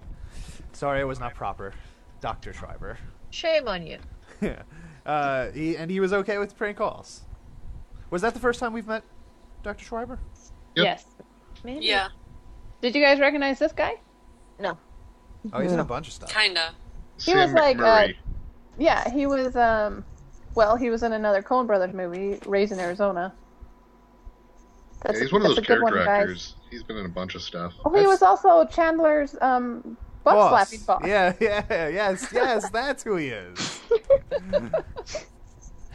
Come here, Bing, boom. Yeah, good stuff. Maybe I didn't rec- maybe I didn't recognize these people because I watched it on an iPad, so they were very small. Yeah, could be. Well, small little faces. Um, when they, when he started, when he was about to start talking about prank calls, I must admit, part of me was just like, "Oh no!" Because so many times when they start, uh, the adults talking to the kids, they will overshare, and it'll be, you know, like some horrible oversharing story. Mm. And this time, it wasn't. No, it wasn't. It was, I didn't even understand the joke. I gotta tell you. Am you I, it was lame. Am I dumb? Prank calling, stupid. Was it, it? Was it not funny? It, it wasn't funny, but was, I got it. It was just, yeah. Um, Didn't really seem like a, a prank to me. It seemed like somebody calling and leaving messages, and then somebody asking for their messages. No, they didn't. They wouldn't leave messages. They'd ask for the guy.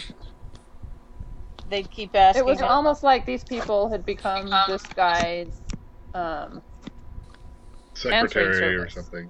Yeah, it's not funny. Yeah, it's not funny. Yeah, it's lame. but it, but it's, it's it is funny. One of those. Uh, it's like the uh, Prince Albert in a can kind of. Albert in a can. Yeah. Those cliche prank phone uh, prank phone call jokes that yeah, you hear a million times. Quote unquote yeah. The classics. Yeah. yeah. All right, I'm out. Anybody want to talk about anything else before we get into feedback? I I have a few things. Go. Oh, go, and go. You, I'll just talk about their apartment a little bit. They worked really hard to get the Schreiber's house to look different than anybody else's house we've seen. I think it definitely did. Yeah, just the white leather furniture, a little much more, more modern. modern. Yeah. Yeah. I think it had to do with. I don't. They were really playing him off as Jewish. I don't know. uh, a little flashier, I guess. I don't know. It I was just. It was modern. It yeah. looked modern. Yeah. It just. It set them white, apart. Like very it was white. Trying to set them apart a little bit. For. Yeah. And, and then they, and they showed Bill with the hole in the sock, so it's like you get that. Yes. That yes. horrifying sock. We yes. don't know about Bill's home life yet. Nope. No, we don't. I don't think so. Nope. Oh, I can't There's wait some... to get into that. Why I'm being quiet for some of these things. Yeah. It's a decent introduction of uh, of Neil's dad, I'll say that. But yeah, and it was actually crafted, which we can't really talk about. Yeah, I can't I can't get into any more detail about that. But I can't either. But you know what? Watching it, I noticed... Did you? What you're talking about. Like, I yeah, was, you de- you, yeah, you definitely I never catch, noticed that before. Huh. You definitely catch little things like, yeah, it kind of, you can see knowing where stuff goes. Yeah. Yeah, I, like, if you're watching it for the first time, like these guys are, no idea what we're talking about. As they don't yeah. right now. They're like, what are these idiots talking about? But, no. Yeah, we're talking about something, annoying. guys. Well, obviously, they're all aliens. Again later. I like that he came home to change his shirt because sometimes root canals make him sweaty. What is that? I don't know. All right, what what else you got, Em? Um, this episode was originally going to be about Lindsay having a kleptomania problem. Which really? It's so weird to me. I don't. No, I'm. That super sounds glad that terrible. I'm so sounds glad like they Dawn. Didn't. They're gonna yes, pull a exactly. Palm olive. Yes, yeah, pull totally a pull a palm olive. And I just, it it sounds so out of character. I'm so glad they changed it. Yes, uh, definitely. Well, I, yeah. I could see them have, like, if they put the, the time and effort into it to make it a real storyline where it wasn't just a one-episode thing and it was happening over the course of, like, I don't know, five or six episodes, I could see it making sense. Like Dawn? You know?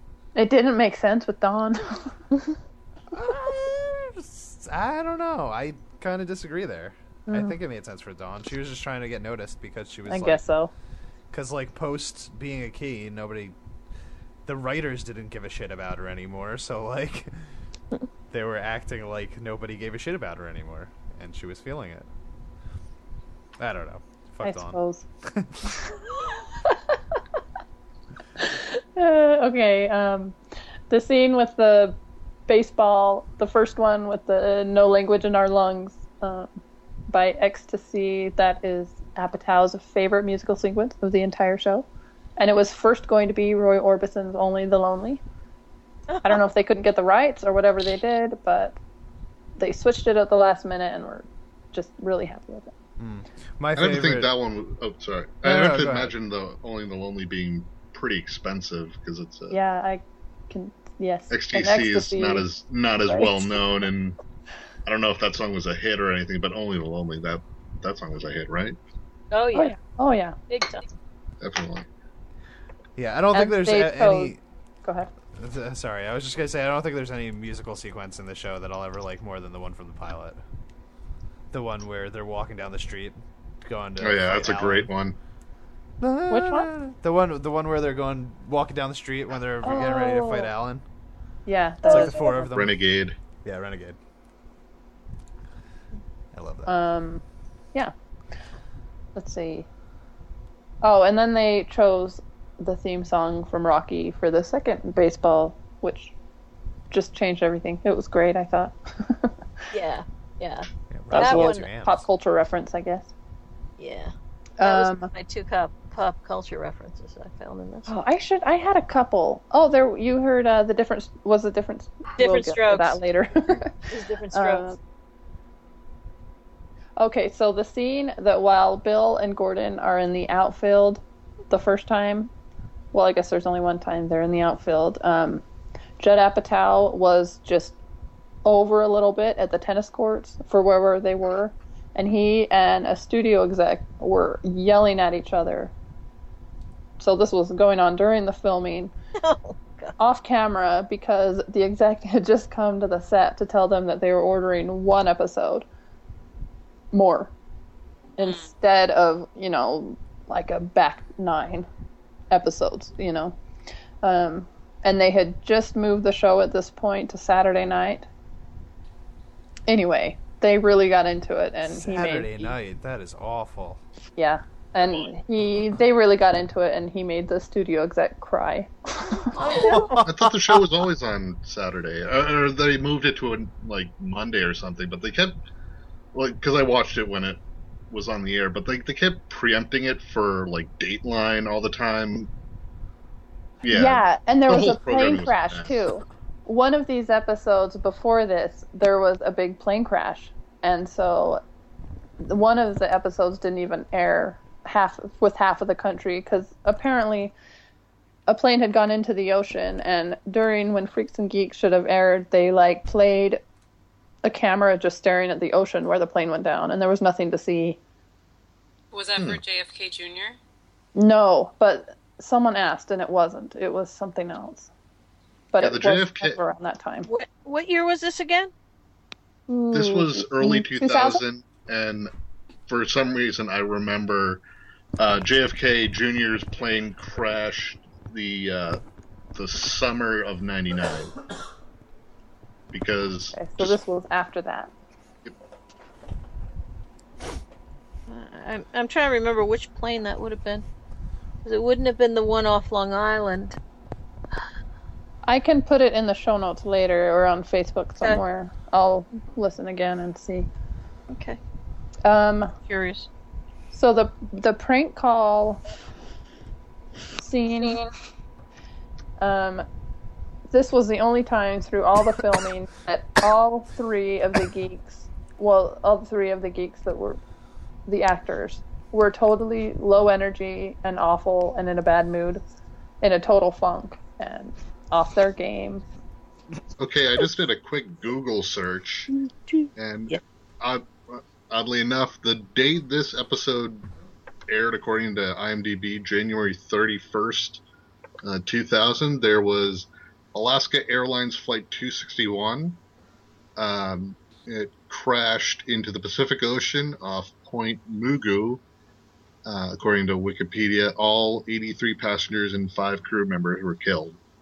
Oh, so so it could have been that one. I'm probably, I'm guessing it's that one. Because it, it happened to coincide with the same day. Yeah, it probably was that one. Which episode was it? Uh, this one. Oh, it was this one. Yeah, at least according to what I can find on uh, on Wikipedia and IMDb. So you can take that with what you will, but hmm, kind of interesting that we happen to be talking about that as uh, this episode happened to be that one. Hmm. Yeah, I think it was it was the commentary with the Weir parents. Did a commentary with, I don't remember if it was Feig or Apatow.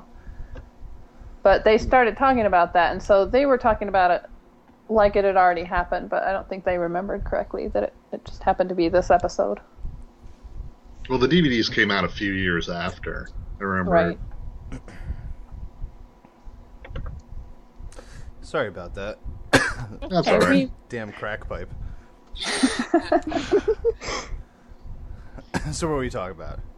Um, during the prank call day, um, all three of the geeks were um, off their game and in a funk. And oh, right. They had all these expectations that they were going to go off the cuff and be hilarious, and it was going to be great. And instead, they like had to yell at the kids to like do it better. Which you know, scene? They... What?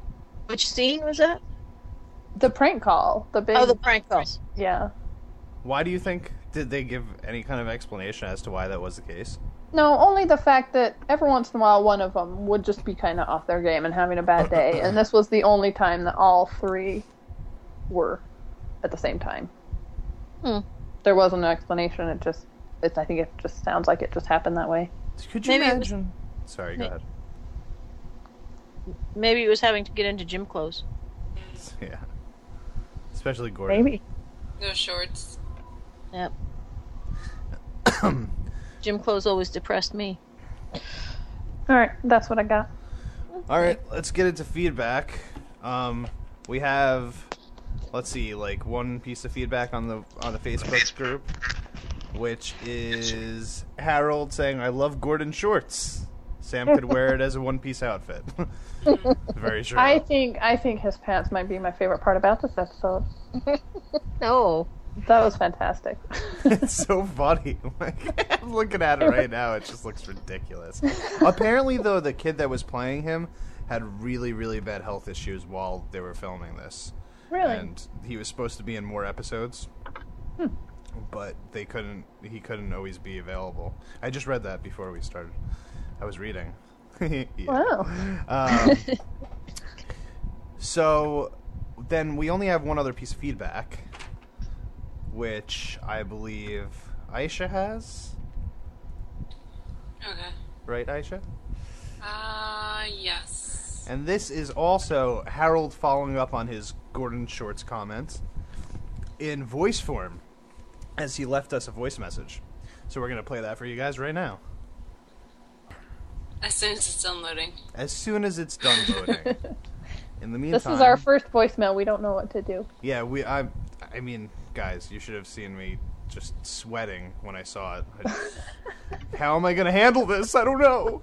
I'm McKinleycast. I watched this episode uh, last night, and it just blew me away once again by how well written Freaks and Geeks is, because they have they're able to have so many different characters, but each one has their own unique characterization and never feels like any of them are there just to move the plot along. Instead, it feels like they're actual people living their lives. For example, I just love the way they, they have the consistency of, say, a character like Neil, who in this episode is a is a minor character. But once again, he sees Lindsay, he's going to tell her that, hey, I was the catcher on the baseball team today, because he wants to impress her. Um, he does his Kirk impression again. When the other geeks are... Uh, skulking away from the Weirs' bedroom, he is leaning in because he wants to know what's going on. He's fascinated or creepy or whatever he is. And I love that. I love the uh, what they do with Coach Frederick. On any other show, you know, he's a minor character. He's an authority figure. He's going to be there to be uh, poke fun at, to give our main character someone to react to. But here, Coach Frederick actually listens to Bill, and he changes. He changes his own rule. On any other show, he'd be just there to make Bill do something embarrassing. He'd have to uh, make an apology or run laps or something. But here, Frederick changes. They don't make a big deal out of it. He just does. He listens. He acts like a person.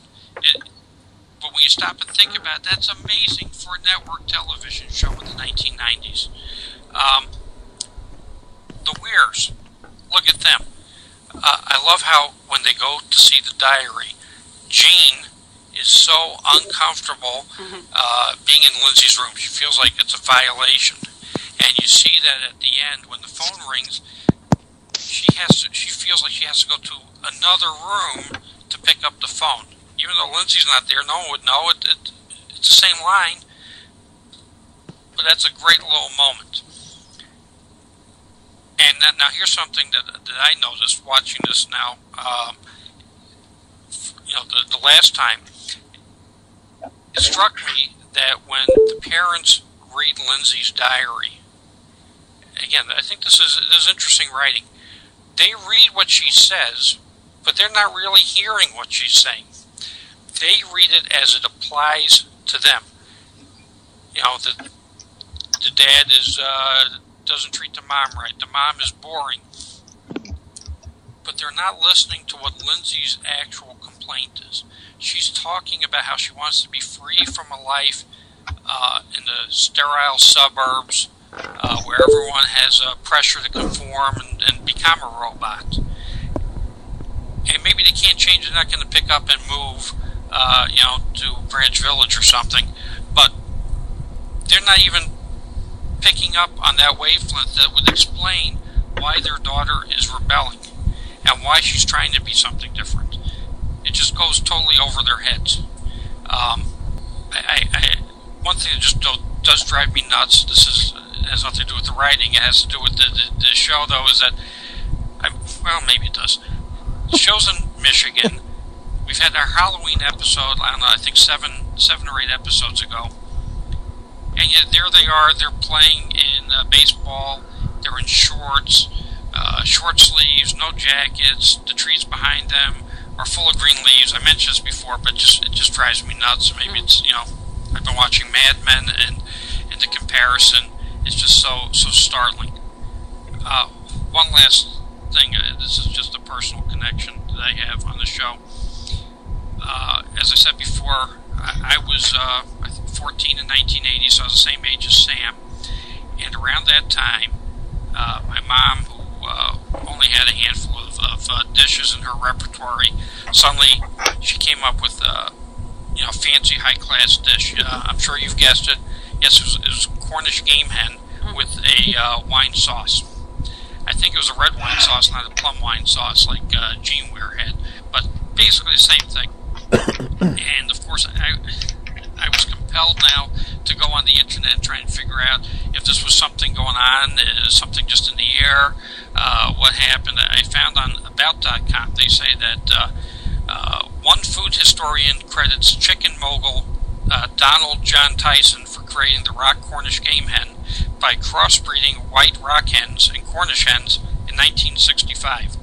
So, if that's correct, then I'm guessing that maybe you know, it took about ten years or so for uh, the Cornish game hen to kind of uh, pick up speed and marketing and all that, and maybe there was some sort of wine sauce uh, was, was the recommended way of making it. I don't know, maybe it was on... Julia Child or the Galloping Gourmet or something. I, I, I don't know. Maybe it was on a T V commercial. That much I haven't found out yet, but uh, that, that was a, a big stunner for me. Uh, okay, one last thing. Question for the newbies. Hmm. Who hurt Kim Kelly more? Was it the Weirs or Lindsay? When I say that, I mean, who was she more upset about in terms of, uh, uh, you know, by their comments or actions, you know, You know, is she seeking approval more from Lindsay or the Weirs? Because I'm not sure. I have I have an idea. Um, I think it's the Weirs, actually. I think that's who she wants approval for, from, from more. But I'm curious to hear what you have to think. So, uh, enjoying your podcast, and uh, be seeing you on Facebook. Bye. Well, thank you, Harold. That was fantastic. Hey, Harold. Thank you. So, that's great. So, newbies, what do you think? It's his last question. Definitely Lindsay. What do you think, Carol Catron? I think Lindsay. I feel like, you know, Lindsay's her friend. Lindsay's opinion is ultimately going to matter more to her. I think it is everybody. I think she just feels like... She, I think she's just felt like this mountain of disapproval probably her whole life, usually from her mom. And she's used to getting it from her mom. And now she feels like she's just gotten loaded with three more people. Even though Lindsay, you know, I mean, Lindsay did not have to tell her that they said she was stupid. I think if she'd said, well, you know, that you're you're fooling around and stuff, I think she could have softened it up a bit. I mean, she was trying, but she screwed it up. Yeah. Um. And I think, personally, I just felt like it was a mountain. She felt like a mountain had just been, you know, loaded on her from everybody. Yep, that makes sense. I agree with all that. I think she's uh she's just super sensitive, and she she's used to it from her mom, so she th- that's why, you know, she's always so abrasive, because and she's always on the defensive because she just doesn't want to hear it from any anyone else, especially not, you know, Lindsay, who is her newest friend, and her parents, who, you know, there's clearly there's a connection there. So speaking I of she said something in the episode about feeling more hurt about Lindsay, didn't she? Kind of spell she it out. She did, but I don't know if necessarily, like, I mean, you know, that could just be her saying uh. something. You know, I think she said that to Daniel, actually, and then Daniel said to Lindsay that Kim is like a body with no skin, which I found to be yeah. great. I thought it was interesting that, um, and this is something I meant to mention earlier, that uh, Kim and Lindsay are staying friends, um, even though Lindsay is now on the outs with Nick.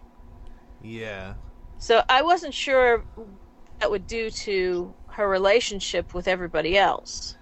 Yeah. You know what? I got the impression during this episode that I've never felt like she was more... I've never actually felt like she was more of a part of the gang as I did in this episode, because, like you were saying, you didn't know how it was going to... Like, after the post-Nick, like, is she still going to be hanging out with them and blah, blah, blah? But, uh, she was. And, yeah, like, Nick walked away, but she was there. Like, she seems like she is, like, a solidified member of this group now, regardless of what happens. No. Because, like, or else this would have been the perfect perfect time for them to just get rid of her. Right. Yeah. Okay. That usually does happen. I mean, if if if a couple breaks up, usually they'll decide, you know, it's like, okay, we either have to go with the girl or with the boy, and the other one is gone. And the new one is usually the one to go. Right. Yeah, usually. But, yeah, no, they seem like they've accepted her into the group, and they're not about to kick her out just because Nick is mad at her right now. So. Mm-hmm. Yeah, and if I may address the uh, weather issue, because they talked about it oh, in the right. commentary. They oh, happened yeah, yeah. to talk about it. Um, they said that that was, during the show's run, was the biggest thing that was written into the show about complaints. You know, Harold, you're not alone. um, and they simply, they had to film in California. They just did not have the budget. I mean, this was a floundering show. The executives ordered one more episode. They're ordering these episodes one at a time at this point. Oh, wow. They simply couldn't do it in California. They they worked really hard on finding scenes that didn't have palm trees and that looked as Michigan as possible in California. And it that was tough enough, but to get the weather right, it just, it was, you know, a Mad Men or something would fly. Yeah. But at the, same, at the same time, they could have had the kids in, rather than shorts and t-shirts, had them in, in you know, more. They absolutely could have done that. I yeah, agree. Put them in sweatpants. Yeah, put them in sweatpants and sweatshirts. Um, They seem Gordon to have just given... I think they just kind of gave up on the whole concept of weather from the very beginning. They were like, we're yeah. going to ignore it as much as we possibly can. I yeah, to, to borrow a phrase from Potential Cast or Redemption Cast, we really just kind of have to S O D it. Just that's to right. suspend yeah. disbelief. Exactly. It seems and like I, that's what the writer's intentions were. And I do know that there is a moment upcoming, a big spoiler alert, where I did see a palm tree in the background. Mm. Or there is palm trees in the background. Although oh, it's snap. Supposed to be, it's supposed to be the Midwest, but... Hey, it's not... What are you going to do? Bad... Yeah, it's not as bad as... I don't know if you guys remember the show Point Pleasant that was on for a few minutes. Yeah. Um, some years ago. and that's supposed to be Point Pleasant, New Jersey. Mm. And there were palm trees all over that place, and it was just like, guys, and and cliffs leading down yeah. to the ocean. I'm like, you know, it's like, where's the garbage? Come on, there's supposed to be garbage on the beach. Jersey Shore. Jersey Shore is not. There's not cliffs. You know, that's not. Yeah, they uh, can't all be uh, Sopranos and Mad Men and The Wire and Breaking Bad as far as locations. Yeah, sometimes wow. you gotta accept. The Wire was uh, so good at that. Yeah, but it's New York or California, maybe some part in Canada, and they they gotta do their best to. Make uh, you know, cover up uh, right. the geographical difference. Yeah. Man, I wish all shows were Mad Men. Oh, well, yeah, wouldn't, Wonderful wouldn't that World. Be great? No, that would be terrible. Oh, it's the best show ever. You know what? Yeah. I I like it. You I want do. All shows. I like Mad Men. It's a good show. I've watched it all, but it's. I mean, I would be bored out of my life if that's what all shows were like. Yeah, yeah. Well, maybe you the quality variety. Level. You need variety. I just need I, I need comedy in my life, you know? Comedy is key. It keeps me from going insane. Good point. Um, alright, let's do our uh, quotes and ratings and all that good stuff. Let's do uh, let's do ratings first. You can go first. Eeny, meeny, miny, Katrin. Okay, um, I don't know. This wasn't my favorite episode ever. Um, I don't know. Feel like a C sounds really mean, so I'm gonna give it a C plus. Huh. All right, so a generous plus thrown in there just because you uh, empathize with the episode. Mm-hmm. Okay. Uh, let's a, a guest, Matt. Why don't you go next? Yeah, th- this one, I mean, Freaks and Geeks is one of my top ten favorite shows, but this this is not one of the best examples of why it's one of the, my favorite shows. I mean, it's it's not terrible by any stretch, but it's not it's not like the top shelf. This is like the episodes you would show somebody to show why the show is great. Um, I'd probably give it like a B minus. It's it's fine, but it's not anything special. It's not. Not anything compared to the, the greatest stuff that the show's done. All right, Aisha? I'm going to echo Matt and give it a B minus two. Like, I didn't feel like, I didn't really particularly like anything about this episode, but I didn't hate it, so, yeah. Okay. Uh, Carol? Well, I had been thinking B minus. Um, I liked the fact that they did bring up, you know, they... They fleshed out some of the minor characters more and gave us, you know, a view of them. And I think they did a really good job on it. But um, at the same time, episodes like this often show you why they're minor characters and kind of make you say, okay, I'm ready for the major characters to be back again. So I'll go with B minus and look forward to next episode. Okay. Emily? Um... Sadly, B minus was my number two. Um, That's a ladder. Well, yeah, I meant number in a different way. I know, I'm just kidding.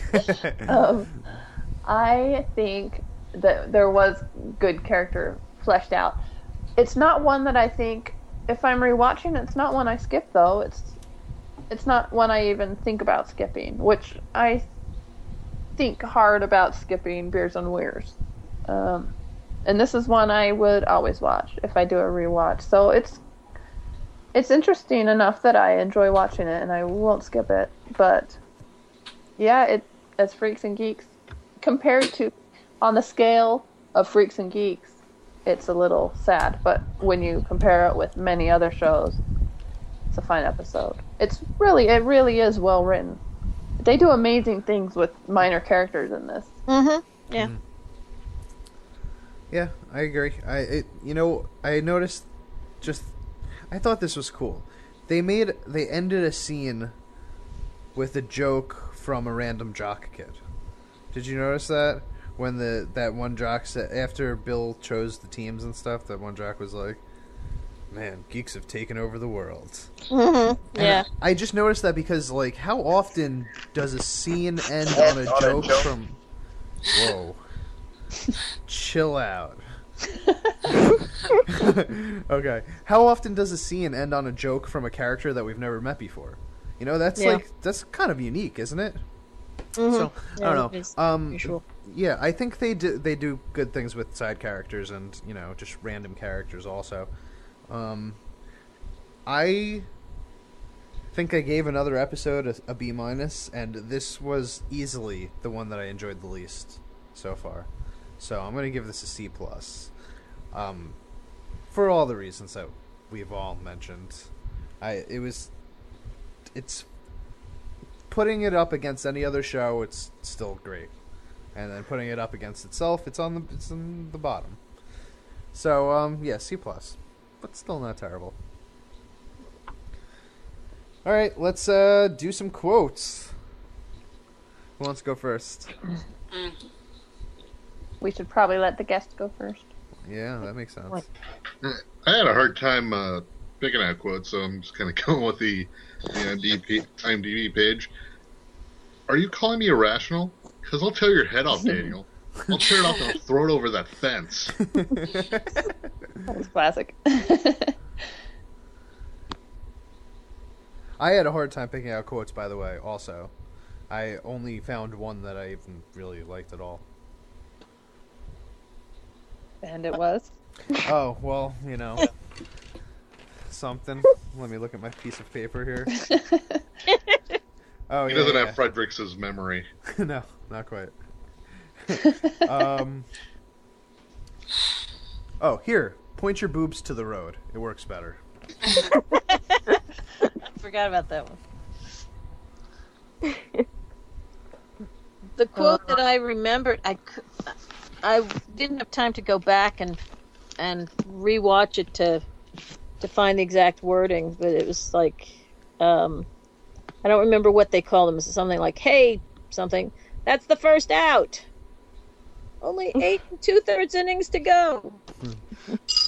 hmm, I don't know what to call them. I, it's something I don't remember what it's like. Hey, doofus, or hey, idiots, or whatever. Moron? Did you moron? say moron? They might be moron. It might I be. Think, that sounds right. That sounds moron. right. Hey, morons. I think that sounds right. That, that was an Allen line. Is that Allen? Yep. I didn't remember who that was. My oh. favorite was Neil. He is the butt patter. Oh, yeah. I liked, um, I, I'm a fan of pretty much everything Mister Weir says, but um, I liked, well, everyone's got parents, Gene. Even hookers. Remember that T V movie we saw? I don't know. Some sort of after-school special, I think. Mm-hmm. Are you sure you got any? Uh, yeah, Keishan just took mine, so I'm looking for another. Sorry. The, yeah. These stamps, I hear people, I hear kids put L S D underneath them. Another oh, Mister Oh, Rare. That's another pop culture reference, the Are You There, God, It's Me, Margaret. Oh, yeah. Oh, right, right. I that was the Judy that. Blume book about periods. Yep. Oh, and Sawyer's reading it on the beach in Lost, and that's funny. Is he really? Yeah. Mm-hmm. Yeah, I'd forgotten about that one. I thought the Different Strokes thing was pretty... Yeah. Pretty funny that, you know, they don't even get to the actual reference. It's just going in the background there. Right, if you're familiar with the show. Yeah. Here, Different Strokes. Mm-hmm. I thought uh, Neil said some pretty funny stuff while he was a catcher, but I didn't write it down. I enjoyed him just bashing the kids, telling them about their mothers and stuff. Oh, he yeah. Your wife. He said, I was oh, yeah, your wife. Like, your wife. That's like, what? My wife. Yeah, that was pretty good. That was really Neil. All right, anybody got any more? That's a no. Okay, guys. Well... Matt, it has been fantastic having you. Can you tell the people once again where we can find you around these parts? Yeah, sure. You can uh, download my sporadically released movie podcast called Movie Snobbery Two. I do have an episode. Uh, hopefully I'll get that released sometime this week. Uh, my co-host John saw Amazing Spider-Man and was really disappointed by it. And we do a, like a Chris, uh, spring movie catch-up and then uh, summer movie preview, like June onward. I did a solo episode that covered May, which you can download right now. Uh, you can also follow me on Twitter at MattLovesTV. And yeah.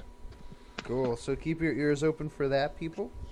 And you could find us at uh, on our Facebook page, which is facebook.com slash McKinleycast. A Freaks and Geeks introcast. Is it that long? No, it's just a... facebook.com slash group slash McKinleycast. I was reading the title, which is just way longer. I don't know why we made such a long title, guys. Just we're crazy. But um, and then oh, you, you mean in iTunes? No, on uh, on the Facebook page, it's, it's McKinleycast, a Freaks and Geeks introcast. Oh, um, yeah. But yeah, and then you could uh, email us over at McKinleycast at gmail dot com. Um, we have a Twitter, I think. Somebody might use it every once in a while. um, McKinley Podcast. McKinley Podcast, that's what it's called. And that's it, I believe. What's up uh, What's up next time, um, do you know? Next time we have episode eleven, Looks and Books. Looks and Books. All right, we'll get that prediction thing up as soon as we decide when we're actually going to record again. I think that's it, guys. It's good talking to you. All right. Good talking right. to you. Let's not be strangers. Yep.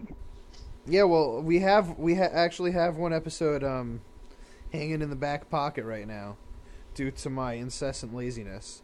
So we'll probably be getting two out pretty shortly. Yeah. Excellent. Woo. They're not going to... You know what? It doesn't matter. They just said that.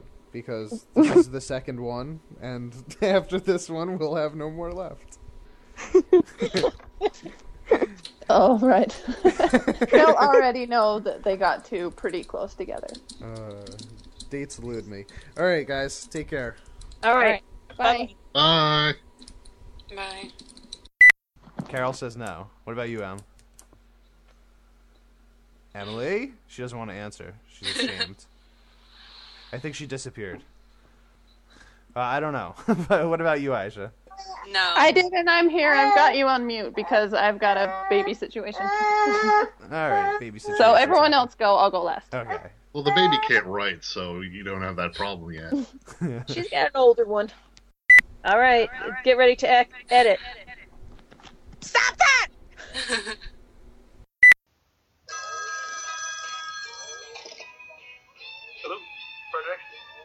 You're a turd, a stinky, fat turd. Go sniff a jock strap, you boob head.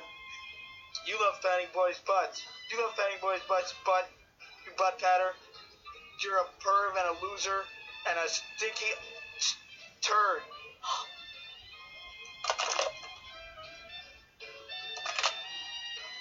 Who's that? It's a girlfriend.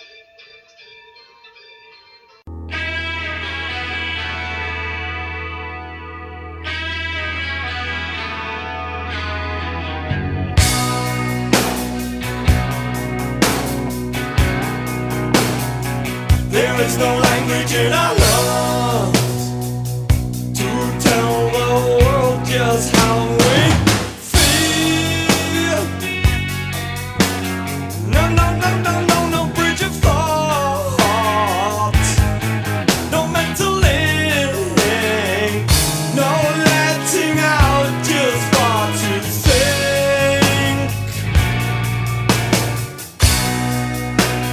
to think. There is no language in our lungs, lungs,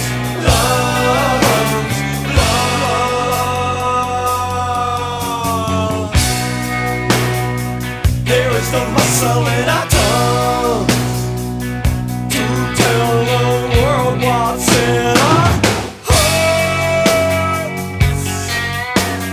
No, no, no, no, no, we're leaving nothing behind. Chiseled stars.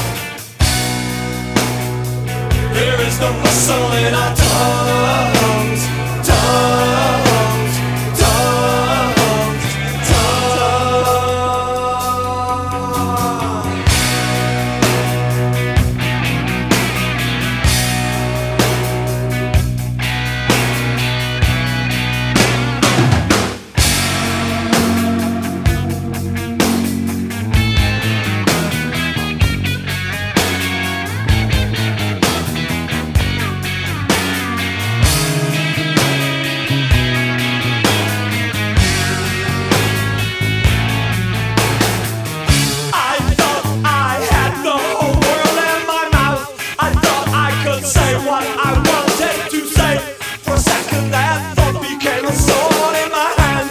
I could say any problem that would stand in my way. I felt just like a crusader, dying on the Holy Land invader.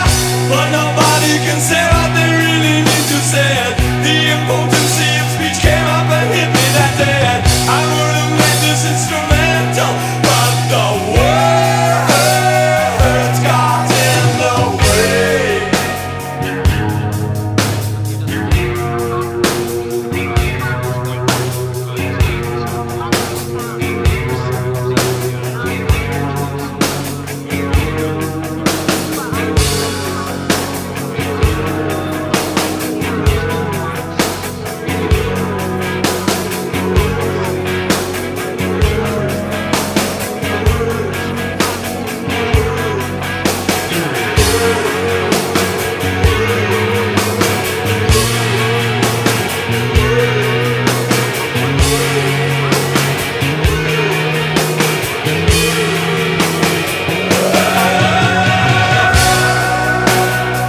There is no language in our